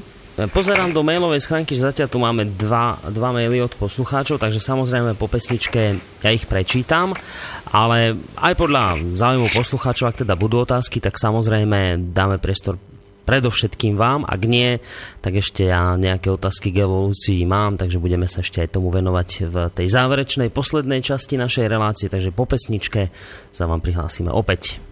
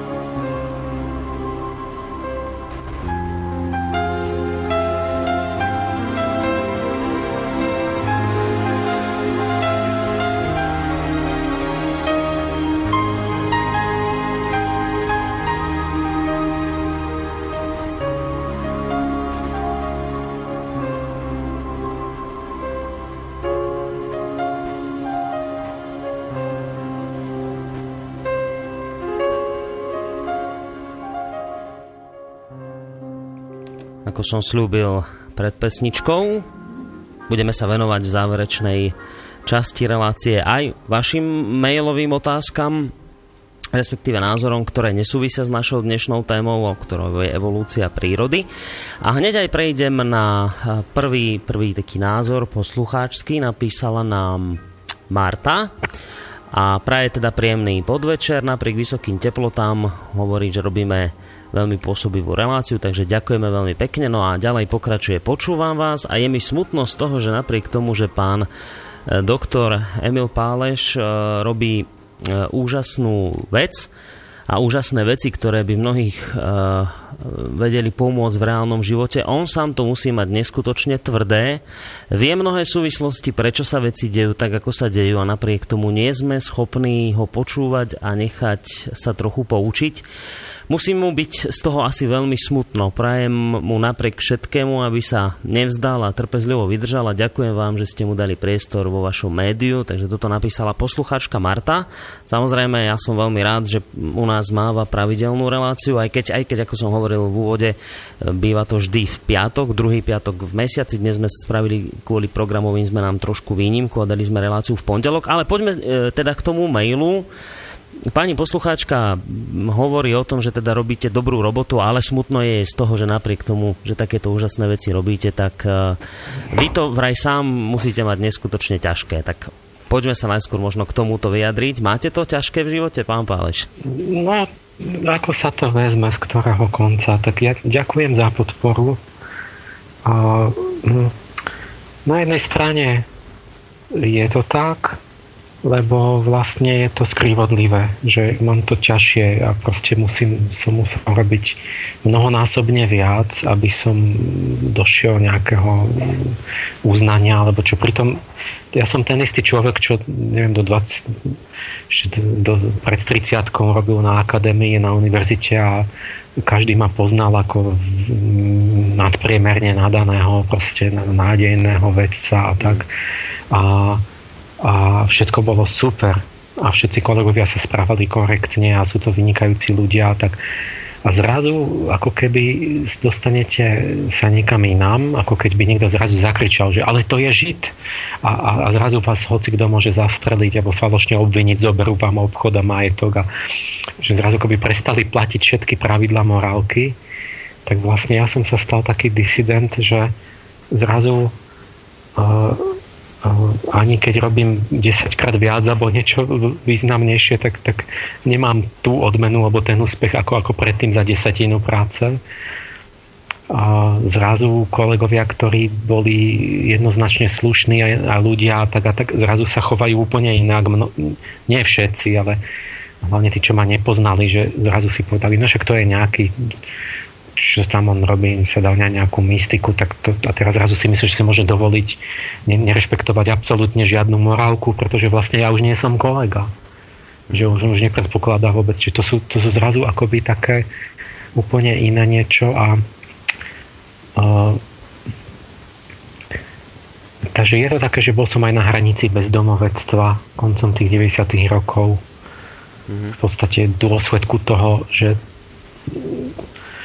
ale z časti to je proste na druhej strane si človek môže povedať aj, že proste je to tak, že tak bolo v histórii, má to v podstate svoje príčiny, že keď chcete robiť priekopníctvo niečoho nového, narazí to proste jednak to, že je to nové, ale narazí to aj na slabosti ľudí. Tie slabosti ľudí by tam byť nemuseli. Mm. To je pravda. A, ale ale zase ja môžem sa aj tešiť, lebo veď stalo sa to, že ma podporilo veľa ľudí. Najprv hlavne takí lajci, čo iba tak citovo, intuitívne a aj sú kolegovia odborníci, čo proste spolupracujú a ja vlastne som si vydobil, nakoniec som to prežil aj existenciu teda mám, mám slobodu robiť to, čo chcem a žijem a mám čo robiť a mám poslucháčov, takže nie som síce nedostal, neviem, nie, nie, nie, nie, nie som akoby že by som mal nejaké odmeny alebo niečo také, ale vlastne robím, čo chcem a sa to podarilo. Čiže vzhľadom na to, že keď pozráte do histórie, že ako skončili rôzni takíto tí tak povediať géniovia, že niekto objavil televízor alebo že neviem, diesel, všetci jazdíme v autách, máme diesel v motor a on sa hodil, ale on sa utopil. Proste toto máte stovky prípadov, kde, kde skončili tragicky tí ľudia, že vôbec ani nemali možnosť pracovať a, a niekde od hladu zomreli a tak. Hm. Takže ja by som vlastne vzhľadom na to mal povedať, že, je, že to je vlastne výborné. Že ste ešte dobre obyšli. No a ďalšia uh-huh. časť mailu ešte sa týka toho, že teda viete mnohé súvislosti, prečo sa veci dejú tak, ako sa dejú. A napriek tomu nie sme schopní vás počúvať a nechať sa trochu poučiť, tak poslucháčka má pocit, že musíte byť z toho veľmi smutný. No to som povedal, že to je také relatívne, že ako sa chcem na to pozrieť. Keď chcem, môžem si byť aj smutný, že prečo teda tí ľudia sú prečo sú takí, ja neviem, že majú niektoré zlé vlastnosti, ktoré by nemuseli mať, že lebo tam je vidno presne tú hranicu, presne vidím, že kedy ten kolega jednoducho je len neinformovaný alebo ma nepochopil a kedy je zlomyselný. To sú úplne iné dve veci a že to už by ani nemusel, že si vymýšľa a on hovára. No ale tak toto asi to patrí k životu, že my tu sme, sme, nie sme v nebi, v raji, ale sme tu v takom zmiešanom dobre a zlé a tak, tak, tak toto je asi všade. Že musím s tým rátať a nejaký zmysel to má. To človeka nejak núti sa aj dokonalovať. Takže môžem chvíľku aj plakať, keď chcem, ale môžem sa aj radovať. Čiže mne to by nemalo zmysel, aby som bol že nejako proste, že by som sa na to orientoval, že byť mm. smutný alebo nejak nariekať, lebo to nemá nejaký význam. Proste v centre pozornosti je to, že je to radosť, že sa mi to darí vôbec. Čiže mne sa vôbec to nemuselo. Mohlo sa ukázať, že to bola nejaká úplne nepravdivá hypotéza, že by sa nepotvrdilo nič. Tak darí sa mi, mám dosť ľudí, čo to chcú počúvať a mm. tešia sa na to a, a, a knižku kúpia, tak to, čiže, čiže to už tým vlastne o, tie dobré síly umožnili, že môžem pracovať na tom. Mm, ja som to skôr tu Uh, tú otázku poslucháčky, ani nie otázku názor, pochopil možno tak, že ju tak trošku trápi, že vás ľudia nepočúvajú, lebo keby vlastne počúvali to, čo hovoríte a podľa toho sa aj riadili, Takže by sme tu sa mohli mať všetci ďaleko, ďaleko, ale ďaleko lepšie. A, no, áno, áno, nech sa posluchač trochu trápi občas, že nech si môže raz za mesiac, alebo čo, lebo, lebo ide o to, že vlastne e, čím sa darí? No darí sa tým, že ja sám by som nemohol nič, ale vďaka tomu, že z tých posluchačov, čitateľov aj niečo urobia, že sa trošku trápia, že a urobí to, urobí tamto, využije nejakú príležitosť, že, že ja neviem, priateľa, čo tam poznal v tom v Prahe to, s tým Dušekom Jaroslavom, tak ním navrhol a takto tak ma pozval a tak ďalej. Hneď vďaka tomu zase ľudia si kúpili knižku a tak ďalej, potom ja ju môžem vydať, lebo inak by, by mi tie peniaze tam zostali, že to, že prispejú tí ľudia, tí posluchači, tak vlastne umožní ako keby o, o to ide vlastne konštruktívne to brať. Mm. Dobre, poďme... Samozrejme, ja, ja to stále zdôrazňujem, že, že, že mnohé veci, keby sa aplikovali ako objektívne, takže by sa vyriešili mnohé neduhy v spoločnosti. O tomto chceme v všetkých našich reláciách hovoriť. A že, a že sa to nedieje. Ale to nie som len ja. Lebo anieli to je, to je vlastne vo, vo všetkom. Však tu neustále sa dejú samé zlé veci a, a niekto na to upozorňuje, ale ten, kto to robí, nechce počúvať, lebo on má z toho zisk. Alebo nechce ísť do väzenia. Takže my, to je vlastne celý svet taký. Aj táto duchovná múdrosť, proste na toto robím, že keby sa to aplikovalo, keby ľudia pochopili a chceli uviezť do života, tak vlastne by by strašne veľa vecí sa zjednodušilo. Hmm. Takže treba to tak, takto uzavriem, že treba to povedať, áno, že je to potrebné objektívne, to poznanie dať do praxe a tým pádom aj nezabiť páleša, ale ho nechať pracovať a nechať ho povedzme poradiť alebo komunikovať s ním, aby sa využilo, keď niečo dobré urobil. Hmm. Ale netreba to stávať tak, že ja osobne som nejaký nešťastný alebo smutný alebo čo. Hej. Lebo to, to nejde o, o mňa osobne, lebo ja nemám problém osobný. Ja robím čo, vlastne čo, no viete, že ja to nemusím vôbec, že keby to, ja, tak z tej, z tej, z tej objektívnej strany je to dôležité. A... Hmm. Dobre, poďme k ďalšej. E, k ďalšiemu mailu napísala Renáta. To je mail z Čiech poslaný, že Náš život ovlivňují mimo iné duch času a duch moudrosti. Jak využiť ich pôsobení pro posielení života v lepší spoločnosti? Před čím naopak lidstvo varují? No, tak to je taká úplne všeobecná otázka. O, lebo to je všetko. To, to, je, to sú všetky tie naše relácie dokopy, ktoré ešte len budú. No. Um, Čakajte, čo by som povedal, lebo tam to len, toto budú tie konkrétne príklady, iba tak sa to dá. To sa ani nedá všeobecne. Všeobecne to zase nebude moc. Proste ten duch času robí to, že on ako keby vlieva inšpirácie ľudstvu, ale kolektívne teda celej dobe. A my to prežívame tak, že sa nám vynárajú v podstate z podvedomia určité sny, impulzy, niečo, čo nevieme odkiaľ prichádza, niečo po niečom túžime, niečo nás zaujíme zrazu, niečomu inému sa začne úctvo venovať a mať iný vkus a iné myšlienky a nevie ani prečo. Mm-hmm.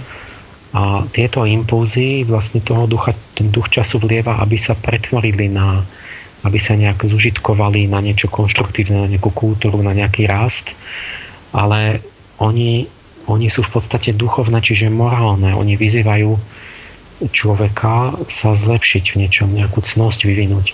A ten človek, keď to nechce počuť, na väčši, väčšina ľudstva to obyčajne nechce počuť, tak, tak nastane to vytesnenie do podvedomia, že nechce to vo vedomí vedieť o tom človek a tam sa to vytesní a do nejakej púdovej oblasti dole a tam potom to vyrazí ako keby zo spodu ako nejaká nejaká neuróza alebo nejaká tá porucha osobnosti alebo nejaký neduch sociálny, že, že povedzme, keď ľudia v podstate zoberete tú pohlavnú silu, tak, tak ten archaniel Anael to je aniel lásky, ale nie sexuality, ale v prvom rade vlastne tej duchovnej tvorivosti a vlastne no, duchovnej krásy a takých vecí. A keď toto sa duchovne nespracuje, že sa to nepremenia na kultúru, tak vlastne to padne dole do tela a mení sa to na sexualitu vlastne. Mm-hmm. A na, na rebelantstvo, na taký nepokoj, proste na takú no, že ako človek nevie, čo so sebou. Takže zrazu viete, že veľké vrstvy sa majú orgie a, a revolúcie a, a rôzne také deštruktívne javy.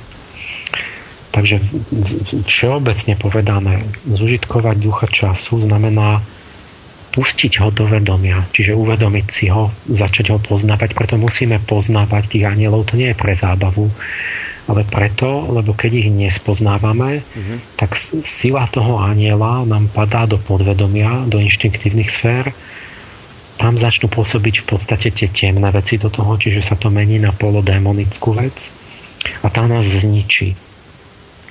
Takže keď sa chceme zachrániť, musíme poznávať tých duchov času, tých archanielov. Keby sme napríklad poznali archaniela Samuela mm-hmm. začiatkom 20. storočia, vyhli by sme sa tým dvom svetovým vojnám. Mm-hmm. Lebo by sme vedeli, čo od nás chce. Vedeli by sme, že sme mali vytvoriť nové rytierstvo okolo 1900 a boli tam tie náznaky, že vznikol Sokol. Nie tam ste v Čechách. Čo boli Sokoly? A vnikol tí, tí jak sa volajú v Anglicku, čo mali tých hm, skauti a toto.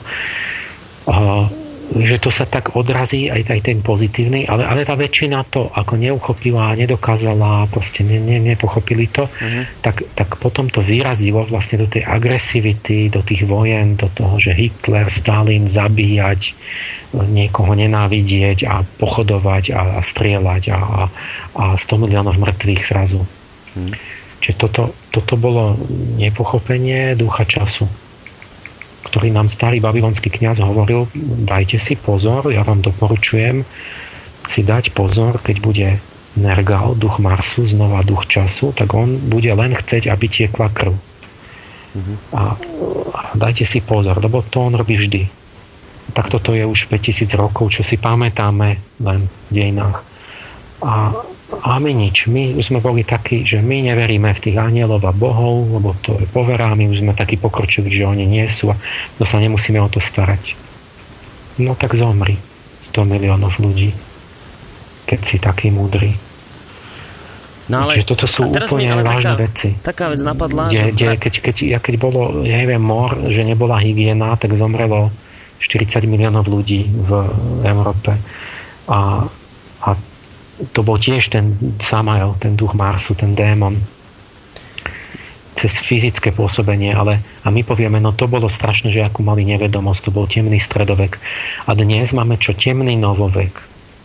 My dneska vieme, vakcíny vieme robiť, ale ale duchovne sme analfabeti, sme úplne nevedomí a zrazu príde nejaký impuls, nejaká nenávisť sa vynorí v ľuďoch mm. a zrazu sa všetci nenávidia. Jedni kvôli kom, že jedni že za to, že žid, alebo kúlák, alebo kapitalista, alebo neviem čo, hoci čo, a len zabiť jeden druhého a nikto nevie prečo. Mm. A, a nie je to 40, je to koľko, aspoň 100, alebo čo, aj, aj 200 miliónov ľudí bolo vyvraždených v 20. storočí. No a vy vravíte, že e, keby sme tých duchov časov poznali, tak by sme sa vedeli správne rozhodnúť. V poslednej tej našej relácii predošlej ste hovorili, že tiež bude ľudstvo teraz vlastne ako keby na takej kryžovatke môže sa rozhodnúť, buď to skončí dobre alebo zle. A vravíte, že keby sme poznali napríklad, že v 20. storočí bol duch doby ten e, archaniel Samael, tak by sme sa vedeli vyhnúť vojne. No a teraz to mi ale nesedí, že tom stredoveku napríklad tí ľudia mali vedomosť o archanieloch, angelológia sa vyučovala ako seriózna cirkevná záležitosť. A napriek tomu e, sa ľudia nevedeli vyhnúť vojnám, napriek tomu bol boj, čiže tak mi to tam celkom ako nesedí, že, že či naozaj, keby sme poznali tých archanielov, či by sme sa dokázali vyhnúť takýmto, takýmto scenárom, keďže generácie pred nami ich poznali a, a napriek tomu vojny, vojny boli a za stredovek bol plný krvavosti a vojen. No, uh, možno vedeli, možno nevedeli o trochu lepšie alebo horšie. Keby sme poznali, určite by sme sa vyhli. To ja na, to ručím. Lenže to poznať, to nie je intelektuálna informácia, že to mám niekde napísané. Poznať znamená byť tým, že vy musíte vyvinúť tie cnosti vôľové, že sa zmeníte. Lebo poznať aniela to není, to není v hlave, to není aniel, to je informácia o anielovi že mám niekde v knižke, že Samael a tak ďalej. Spojiť sa s ním fakticky znamená, že vy vyviniete v sebe určité vlastnosti. A keď by sme to urobili, tak samozrejme, že by neboli vojny, keby sme vyvinuli to rytierstvo, aby sme premenili ten impuls, lebo tá energia by zmizla, ona by sa premenila do tých nových vlastností. Takže keby prišiel taký Hitler, tak by sa mu všetci smiali. Lebo, lebo by bol smiešný pre nich. A, a, a ako to bolo teda v minulosti? No v tom, v tom neskorom stredoveku áno, bolo to také vojny a bolo to také, že mysleli, že je koniec sveta, že prišiel už Satan. Normálne tak ako cítili toho, toho démona marsického. A prečo, keď mali? No tak oni mali, nemali. Oni mali tiež takú úbohú tú angelológiu. Vtedy už práve, že tam vidíte, že v tom 14. storočí ľudia prestali veriť už, že oni už tí filozofi, tí scholastici začínajú akoby hovoriť, e, nastupuje presne nominalizmus. Čiže to, že sa už neverí v tie duchovné platonské idei, to je presne ten bod zlomu. A vtedy začalo byť to strašné storočie, že je temno, zrazu duchovné. A oni tiež tom nemali, ešte tam boli oveľa viac tej starej múdrosti, ale oni tiež to mali domotané už riadne tej angelológii to máte všelijako strašný zmetok, už aj v tom stredoveku. Mm-hmm. V tých čertoch tiež majú zmetok, tak už, už hieronymci pomýli Lucifera so Satanom.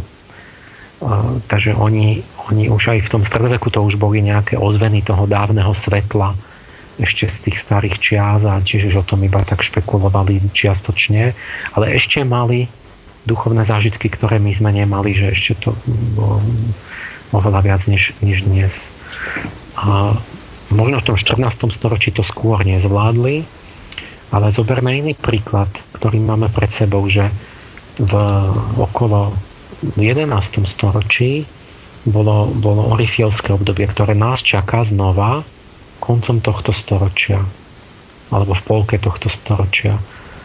To je duch Saturna, to je to, to, to, je to skorytnačkovatenie a ten absolutizmus. A teraz už sa zdá, že už, už, už sa to, je to v plnom prúde, sa to chystá, lebo Amerika sa už chystá, že budú noví Rímania. Čína, ako, čo vtedy bola ohromne mocná, teraz zrazu je číslo jedna, bude mocná. A, máme tam znovu úplne ako keby sa chystala celá pôda pre návrat fundamentalizmu a tých, tých ortodoxí cirkevných a bude ten konflikt s islamom a konflikt kultúra a, a, a je rozklad hodnot a to rozkradanie a to sklamanie tak, tak ľudia sa budú obracať znova akoby ku koreňom k tým a to presne sa dialo vtedy a aj, po, aj v tých minulých obdobiach toho Archaniela Orifiela mm. čiže dosť také pochmurné obdobie a okolo 1600, tak vtedy to nezvládli ľudia, vtedy to skončilo 30-ročnou vojnou. Ale okolo 1000 roku, v tom 11. storočí, tak vtedy to dávam ako príklad, že oni to zvládli ešte v tom ránom stredoveku v tom takom skoršom, mm. lebo vzniklo mnižské, obrovské mnižské hnutia po celej Európe a neboli žiadne až také katastrofy. A to bolo to, že oni to práve že prijali toho Orifiela vedome. Že oni začali s ním vedome spolupracovať a vyvinuli kultúru proste odriekania a askezy, seba disciplíny, vôle silnej a v tých kláštoroch. A čiže sú príklady, dá sa nájsť príklady, kedy sa zdá, že sa to relatívne lepšie zvládlo. Mm-hmm. A teraz si neviem predstaviť, jak bude to mnižské hnutie v polke tohto storočia, jak, jak ten konzum stihneme sa zrieknúť konzumu a, a sa orientovať na asketické hodnoty. To som zvedavý. Hm. A ak sa nezriekneme, hm. ak pôjdeme tou zlou cestou, tak nás zrejme čaká zase nejaká krvavá udalosť. Ja už som myslel, že, že tým, že došla ropa úplne, takže tá askeza bude jasná. Mm-hmm. Lebo keď dojde ropa, tak zrazu je človek zle na tom. A myslím, že, že ten orifil si to vynúti, lebo mnohé suroviny ako nám začnú dochádzať. No ale teraz kamarát ma prekv- toto prekvapil, že našuje ešte tzv. bridlice. Áno, teda že z toho sa bude vyrábať ropa, tak ešte sa to oddialuje chvíľu, ale možno nás to aj tak stihne. Hmm. A, ešte... a, a keď, keď to nezvládneme, tak, tak, tak to nevyzerá na vojny alebo tak, na krv, hmm. ale lebo ten orifil robí tie skamenenia Aha. Že to tam, tam hrozí ten démon, tam je taký démon tej svetovlády, ktorého Hobbes nazval Leviatan, že to je absolútny nejaký monarcha, ktorý má všetko pod totálnou kontrolou, takže nepipne ani myš. Ale je nesloboda. Ale dokonalý poriadok. A mier. Mm-hmm. Akože mier, no, akože sa nebojuje a vojna... Ale nikto nič nesmie. A vojna... Iba poslúchať. A vojna prichádza v tých e, samaelských obdobiach? Áno, ten Mars, to je ten, ten starý boh vojny, ako teda Ares, akože ten, ten bojovník. Mhm. Ale tento Orifiel, to je Saturn, to je konzervatívny starec, ktorý, ktorý nechce žiadne zmeny a, a on, tam je tendencia vytvoriť strnulý systém, kde je úplný poriadok a nebojuje sa, mm. ale je to neslobodný poriadok. No, chcem sa vás, lebo máme tu ešte ďalšie maily, tak aby sme ich postihali. A vy keď ste hovorili o tom, že na to, aby človek pochopil anielov a angelológiu, tak to nestačí len ako informácia niekde z knihy, ale že musí sa aj zmeniť nejakým spôsobom, e, nejaké cnosti v sebe objaviť, tak trošku to súvisí aj s, s poslucháčskou otázkou kde sa poslucháčka pýta takúto vec, že či by mal človek nejako Mal by človek nejako zmeniť svoje vlastnosti, aby vôbec dostal šancu sa prejaviť a mohol robiť to, čo je jeho úlohou, čo ho skutočne naplňa a nebol nútený okolnostiami neslobodne robiť, čo musí? Existuje nejaký bod zlomu, kedy sa to, čo sa zdalo len snom, stáva skutočnosťou? Uh, áno, keby som zobral tú prácu, že väčšina ľudí musí robiť to, čo nechce, teda robí to, čo nechce a má pocit, že musí. alebo teda viac menej musí kvôli existencii a tak. A potom máte nejakú časť ľudí, ktorí sa akoby dopracovali kto, na taký nejaký vývojový nejaký bod, že robia to, čo oni chcú. Čo by si vydobili slobodu. Mm-hmm. A, a samozrejme, že to súvisí s vlastnosťami. To, to, to, to, je, to, to, to, to je taká otázka na o, povahu osudu. Že kedy osud vás robí neslobodným a kedy vy sa stávate slobodným od osudu. Toto je, toto je vlastne v tej otázke. A to je tak, ja poviem najprv ten dobrý zákon, no. že ten, ten duchovný, že my máme nejaký osud práve kvôli našim vlastnostiam. V podstate naša povaha je náš osud, povedal Sofokles už. Čiže keď mám nejaké vlastnosti, tak osud ma nutí vlastne tak, že ja som nutený nejaké vlastnosti buď premieňať alebo vyvíjať a tak. Ale len preto, že ja to nerobím sám od seba že som pasívny vnútorne. A potom sa tie udalosti tak nejak usporiadajú aj tí ľudia okolo mňa, že ma nutia niečo robiť a ja vlastne by som chcel niečo iné a tak. Ale to, čo chcem, nie je správne z hľadiska vývoja môjho. A osud ma nutí niečo iné robiť. Kľúč k tomu je ten, že keď sa človek dá na duchovnú cestu, či začne byť vnútorne aktívny a prestane byť egoista, že, že len on si chce užívať, čo on chce, ale začne sa pýtať na ducha. Duch je niečo objektívne nado mnou, niečo, čo presahuje moje ego.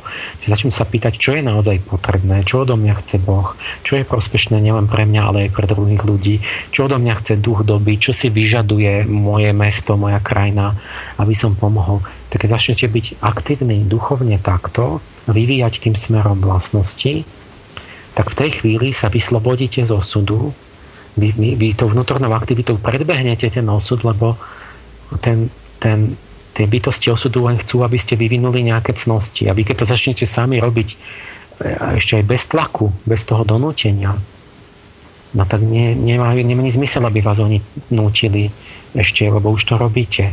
Takže vy vlastne vyberiete osud do vlastných rúk, tou vlastnou aktivitou a vy začnete určovať, zrazu zistíte, že ako odozva toho osudu, že vám prichádzajú nové možnosti a prostriedky a takto, že vy si začínate určovať, čo budete robiť. Mm-hmm.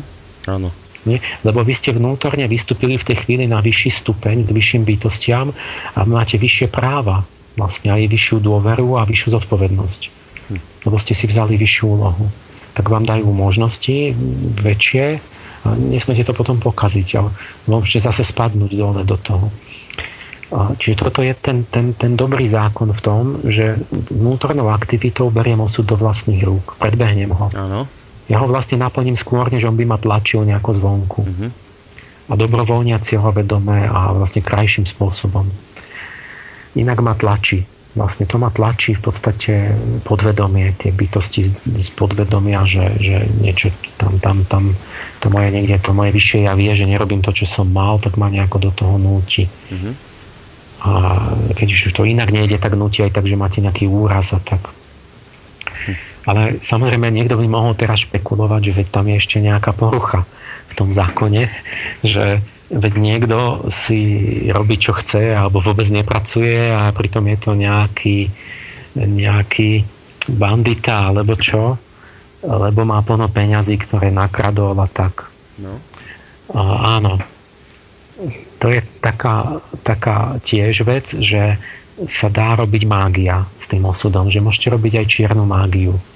A v podstate tie, tie politické a všetky tie blafy a krádeže, to druh čiernej mágie tiež, nejakej, nejakej lži, e, moci založenej na lži, ktorú, ktorú ovládate magicky iných ľudí. E, dá sa to, ale to není tá skutočná slo- teraz, že návonok to vyzerá tak, že on si robí čo chce, lebo má milióny, lebo ja neviem čo, vykradol SPP plináreň akože sa práve stalo, že si rozdelili mm-hmm. miliardy alebo čo, tak, tak on potom, že má akože slobodu, ale z duchovného hľadiska sa deje niečo úplne iné, že tam je tá vnútorná sloboda, ten človek sa ponára ešte do, do, do stále horšej neslobody, lebo jemu rastú zlé vlastnosti, rastú mu zlozvyky, ničia sa mu vzťahy, on, on si zvykne na bohatý štýl života, stratí e, schopnosti pracovné, nejaké talenty, e, závislý sa stane stále viacej, e, svedomie mu niečo robí zle. Čiže on, on duchovne sa dostáva do stále horšej pozície, a morálne vlastnou bytosťou platí, kázením samého seba platí za to, aby mal to vonkajšie bohatstvo a navonok akože sa dobre. To je to, že zmluva s diablom. Lenže to, to, to, to, von, to navonok, tie peniaze, alebo tá politický kamarádi, alebo čo, to, to je konečné, to jedného dňa bude konec bude nejaký prevrat, alebo zvolia inú stranu, alebo ho chytia, alebo niečo, alebo sa minú tie, tie majetky. Čiže to bude raz koniec. A vtedy príde ten diabol a mu to zúčtuje vlastne, lebo mu potom on zistí, no tak teraz už minuli sa tie, čo som nahrabal, ale, ale zistujem, že ja som na tom tak zle ako človek, že ja som tak, mám už zlé vlastnosti, že ja vlastne neviem vôbec, čo mám robiť. Čiže to je potom hrozné. Takže akoby dá sa ísť magicky, že ako nejakým klamstvom aj na ten osud, lenže tým znásilňujete vlastne tie božie zákony mm-hmm. a raz dostanete facku náspäť veľkú a, a budete na dne a pôjdete zase od nuly, sa budete hrabať ako keby e, celú tú, keby ste spadli nejakého horolezec zase na úpetie hory a odznovu. Dobre, takže to bolo k tej uh, otázke poslucháčke. Ešte tu máme jeden mail, taký dlhší, takže ho celý prečítam, ešte to stíhame. Dobrý deň, pán Páleš. V prvej vašej relácii ma zaujalo, ako ste hovorili o istej priemerovej konštante, myslím v štatistike, napríklad v súvislosti s dostatočnou e, štatistickou zhodou v krivkách tvorivosti, ale nespomeniem si práve na jej meno. Ak sa k nej e, priblížili isté množstvo objavujúcich faktov v konkurentnom vedeckom výskume. Je to dodatočnou vedeckou zárukou skúmaného faktu ako vedecky poznanej, uznanej a pravdivej skutočnosti. Moja otázka. Čo je dôkazom, že táto konštanta je zárukou dostatočnej pravdivosti skúmaných faktov? A ešte dodáva na záver, že prepačte, že otázku neviem presne zadefinovať. Na záver ďakujem veľmi pekne za túto zaujímavú jedinečnú reláciu, ktorá je nesmierne prí, nesmierným prínosom k poznaniu, ktoré je u ľudí obmedzené. Keď počúvam, žasnem nad týmito poznatkami a faktami. Myslím, že u mnohých poslucháčov je problém klásť časté otázky bez, solidnej, bez solidnejšej rozumovej úvahy, hoci nad vyslovenou problematikou dosť uvažujú. No, takže späť k otázke poslucháča.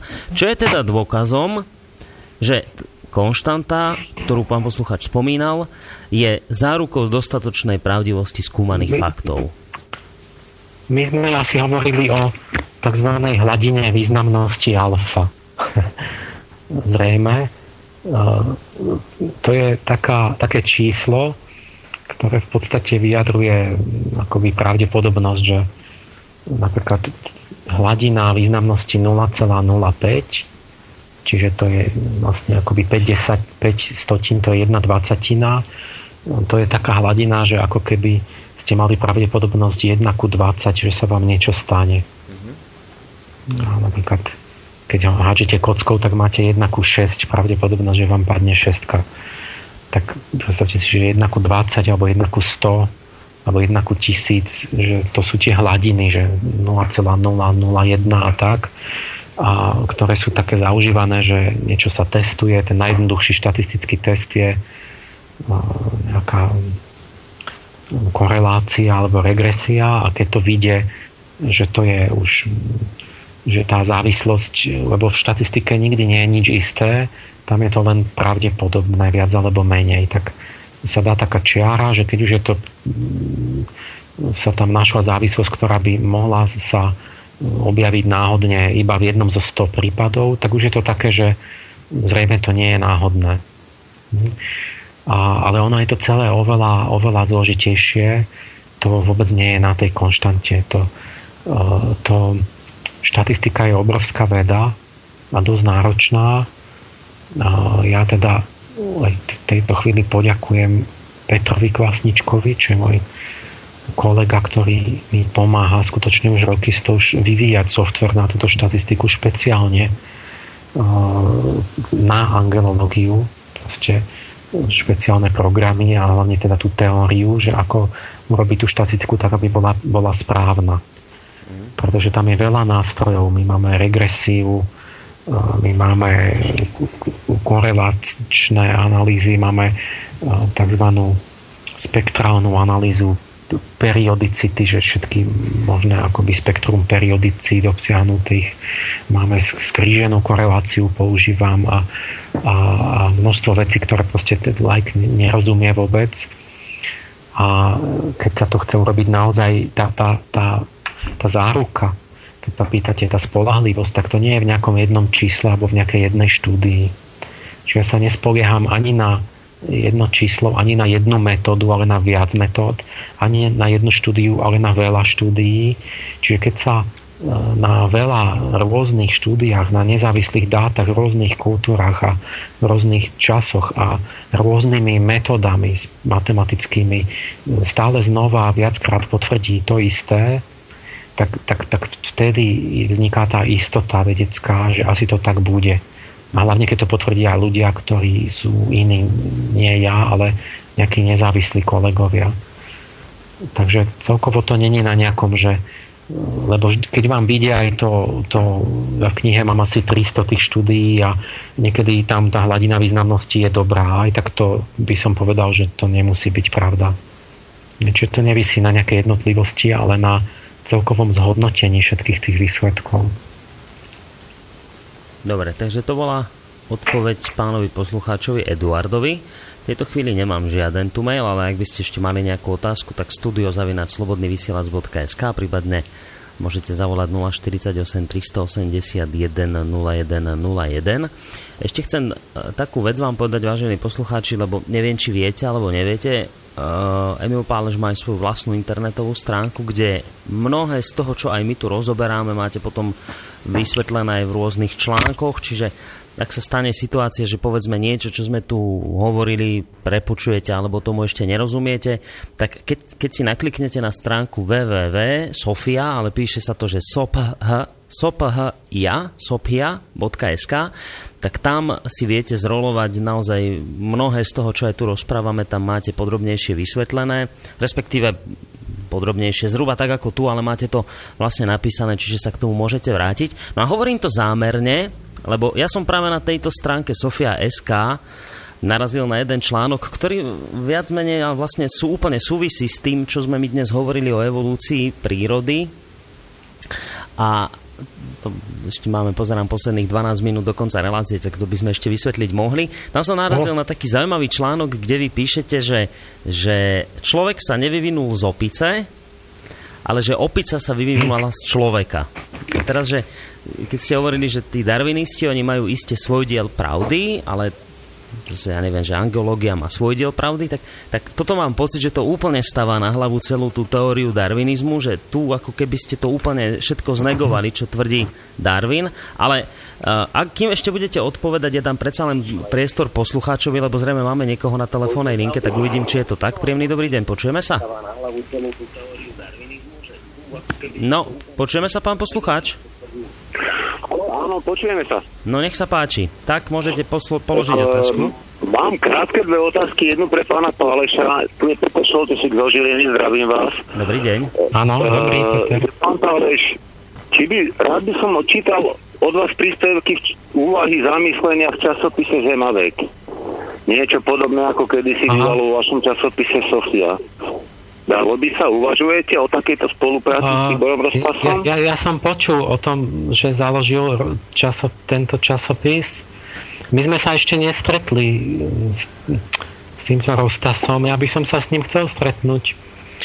Tak, tak keby on chcel, alebo čo, tak niečo by som tam mohol dať, Dobre, napísať. skúsime, skúsime vás nejako spojiť, lebo my na samozrejme Tibora kontakt máme, takže skúsime mu to navrhnúť a čo by na to povedal. No a máme ešte... To, no. Môžem, e, že myslím si, že by to bolo veľmi, veľmi obohacujúce a dôležité. Mm. Napríklad, pretože Tibor Ostas má aj estetické cítenie, keby ste si pozreli v poslednom, predposlednom čísle jeho grafik, grafiky, fotky, ktoré tam, mm-hmm. tak tam, tam všetko hrá v žlto-modrých farbách, čo sú archanieli na sú súčasnosť. To cítenie má No ešte má, máte nejakú otázku konkrétnu, pán poslucháč? A ešte druhá otázka. Boris, pre vás mám otázku, srdečne vás zdravím, že či ste považovali sa prihlásiť do školy Sofie? No, viete čo, pravdu povedať, samozrejme som to pozeral na stránke Emilovej, má tam školu sofiológie a poviem vám úprimne, že hneď by som sa tam prihlásil, aj keď, aj keď asi by to bol trošku problém, keďže človek musí každý deň sedieť musím sedieť každý deň v práci okrem víkendov, takže neviem, či sa tá škola Sofielo, či by som to stíhal, ale, ale čiste len z toho titulu pozeral som si tú školu a veľmi by ma to zaujímalo a rád by som to absolvoval, lebo veľmi zaujímavé témy sa tam na môj vkus preberajú. Takže určite áno. Tá škola je víkendovka. Takže potom by to asi nebol problém. Piatok, sobota, nedela. Piatok by vás niekto musel nahradiť. Áno. Piatok, sobota, nedela sme pre mňa v osobnom živote z tej školy som si zobral neskutočne veľa praktických aplikácií. Mm-hmm. Dobre, nejdem vás zatiaľ zdržovať. Ak chcete, rozoberte tú tému. S tým rozsasom by to bolo zaujímavé. Mm-hmm. Dobre, my to určite, no ďakujeme veľmi pekne, my to určite Tiborovi navrhneme. Vravím, na Tibora kontakt máme, takže by to problém nebol. Takže škola, vravíte, pán Páleš, že je piatok a víkendy? No, začneme štvrtok večer úvodom, bude to až po večeri a vlastne je to piatok, sobota, nedela. Mm-hmm. Takže Lebo... niektorí, povedzme, štvrtok prídu až v noci, alebo je len ten piatok je, je vlastne akoby pracovný deň, ktorý si človek musí vybrať. Mm-hmm. No, chcel som sa ešte na to, na to opýtať, na ten vývoj, tá opica versus človek, ale obávam sa, že už by sme to za posledných 5 minút asi nestihli rozobrať, takže, takže keď, už sme, no. keď už sme načali tú školu, ostaňme pri tej škole, lebo toto je možno tiež dobre povedať poslucháčom, že, uh, lebo ja vidím aj na základe mailov od poslucháčov, aj na základe toho, čo píšu na Facebooku, že že je o tieto informácie záujem. Možno mnohí aj po tejto relácii, keďže som povedal, že máte aj vlastnú stránku, nevedeli o tom, že máte, tak e, zabrúsia na ten váš internet a na Sofia.sk. A to je možno aj e, pre mnohých poslucháčov nová informácia, že vy aj vediete školu sofiológie, kde vlastne všetko to, čo tu teraz rozprávame, tak e, vlastne sa to môžu nejako prakticky naučiť, lebo už ste aj vy naznačili v tejto relácii, že nie je všetko len si niečo naštudovať a prečítať, ale treba to úsilie musí byť e, zložitejšie, aby človek pochopil túto oblasť. No. Čiže skúsme trošku o tej škole porozprávať. Hm. No lebo je to tak, že vždy, keď mám rozhlas alebo nejakú prednášku v nejakom meste, tak ja v podstate robím stále len také úvody, také, že o čom to je pri príkladíky alebo čo, ale, ale tí ľudia stále nechápu, že odkiaľ to mám a ako to mám, čiže tam na tej škole máme čas na to, že máme na jedného archaniela 3 dní mm-hmm. tak ideme v tak, takom kruhu, že lebo to kľúčové nie je, že ja vám poviem, že je to tak a to je na len to, to, to, to, to, nám nestačí. Tu, ide, tu kľúčové je, že či, či ty vieš, že to je tak a či ty poznáš toho aniela, lebo e, na toho musí, musím vlastnou objaviť vlastnými silami. A na to treba trochu času kľudu, že, že vlastne ideme prí, cez prírodu, cez psychológiu, cez dejiny, cez, všetko možné dáme dohromady. A začne sa nám rysovať ako keby nejaký princíp, niečo, čo, čo tu pôsobí, niečo spoločné. A tak sa nám ako pomaly zjavuje, objavuje ten aniel. A, a potom s tými podnetmi odídu domov tí ľudia a majú s tým niečo robiť a, a, a uvažovať, aplikovať, dávať si to do súvislosti, experimentovať a postupne po rokoch sa potom udru do čela, že akoby sa nejak tak je to taký impuls, že sa inak vyvíja ten uhol pohľadu, že iné veci si všímajú, iné veci robia, že nakoniec sa im to začne vyjasňovať pomaličky, že, že kde sú tie duchovné sily tu v realite. Mm-hmm.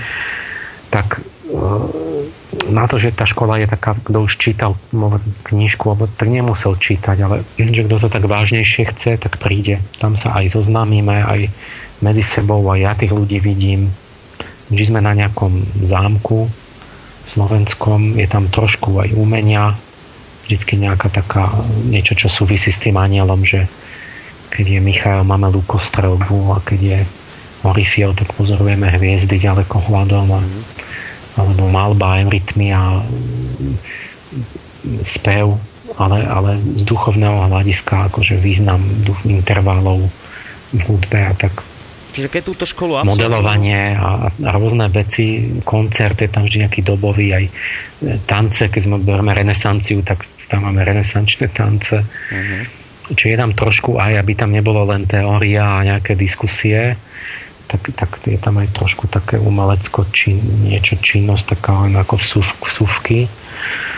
Um, čo chcem povedať? No, na tej mojej stránke, keď sa pozrite tam do toho príčinku škola angelológie, tak tam máte také, tam sú aj tie termíny, prihlášky, aj obsah tej školy, aj tam fotogaléria, fonofotiek, z ktorých vidíte tú atmosféru asi, že ako to tam vyzeralo. A keď tú školu teda človek absolvuje, ten váš študent, ak to tak mám povedať, tak mal by byť už potom zbehlý v oblasti sofiológie? Mal by sa v tom vyznať? No, cieľom š- takej školy by malo byť, že by mal byť taký angelológ a bielý mák. Ale to, že ako to dokáže a čo, a či to niekto môže, keď ja 25 rokov sa o niečo snažím a on, že by to tu za 7 víkendov, Takže to závisí veľmi aj na nejakých predpokladoch a nadaniach toho človeka uh-huh. a na tom hlavne, čo s tým bude robiť ďalej.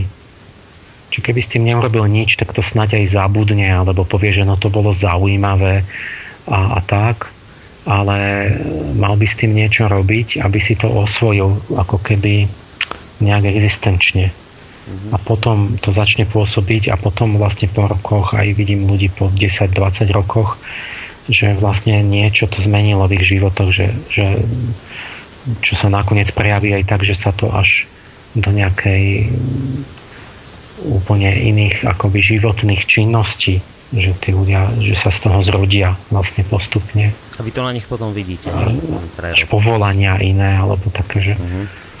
Alebo sa oslobodia od toho, čoho sa báli oslobodiť. Pán Paleš, e, pozerám na hodiny, posledné dve minútky máme do konca relácie, to je tak akurát nám ostáva na pesničku, takže mne iné neostáva, len sa vám opäť veľmi pekne poďakovať, že ste nám vyčlenili 3 hodiny vášho času a že ste ich s nami strávili v tomto podľa mňa konštruktívnom dialógu. A takisto aj poslucháčom ďakujem za to, že sa zapájali. Nech sa páči, chceli ste ešte povedať niečo, predpokladám. Ja ďakujem tiež za spoluprácu a Zrejme tak koncom leta sa uvidíme. Koncom leta, u, lebo... Upočujeme. Či... Áno. Vyzerá to tak, lebo no. teraz budete mať vy týždeň, budete ocestovaní, potom my sme týždeň preč, čiže vyzerá to na koniec, e, koniec augusta, že by sme si mali dať ďalšiu reláciu. Asi to vychádza, mám pocit, posledný augustový piatok. Takže zrejme, ak by sa ale niečo zmenilo, tak my budeme uh-huh. vlastne v kontakte a potom by sme to dali poslucháčom aj vedieť včas. Dobre, tak prajem všetkým ešte pekné leto si užite. Ďakujem veľmi pekne, aj vy. Takže to bol uh, doktor Emil Páleš, vedec, s ktorým sme sa dnes rozprávali o tom, ako, to, ako je vlastne prepojená evolúcia prírody aj s psychológiou človeka a aj s kultúrnymi epochami, s dejinami. A ja vám tiež veľmi pekne ďakujem, že ste s nami zotrvali v tomto trojhodinovom maratóne a prajem vám teda tiež, ako Emil, ešte pekný zvyšok leta.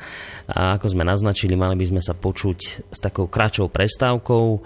Niekedy myslím, že to vychádza teda posledný augustový piatok, takže vtedy bude pokračovanie relácie Ariadnina niť, konkrétne štvrtá časť. Ak by sa niečo zmenilo, samozrejme všetko sa dozviete včas z, z nášho programu a takisto aj z facebookovej stránky. Ešte pekný zvyšok úvodu týždňa vám praje Boris Koroň. Majte sa pekne do počutia.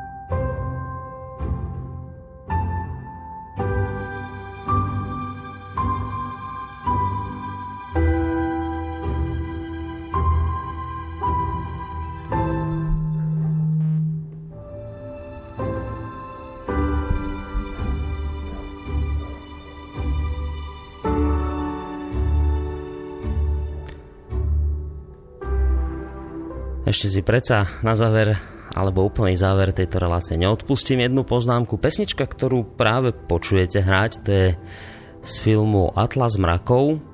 Ak ste to náhodou nevideli, tak si to pozrite. Podal by som, že je to dokonca povinný film pre ľudí, ktorým sa páči aj relácia Riadni na niť. Z mojej strany naozaj všetko, majte sa pekne. Lečí sa s vami Boris Koroni.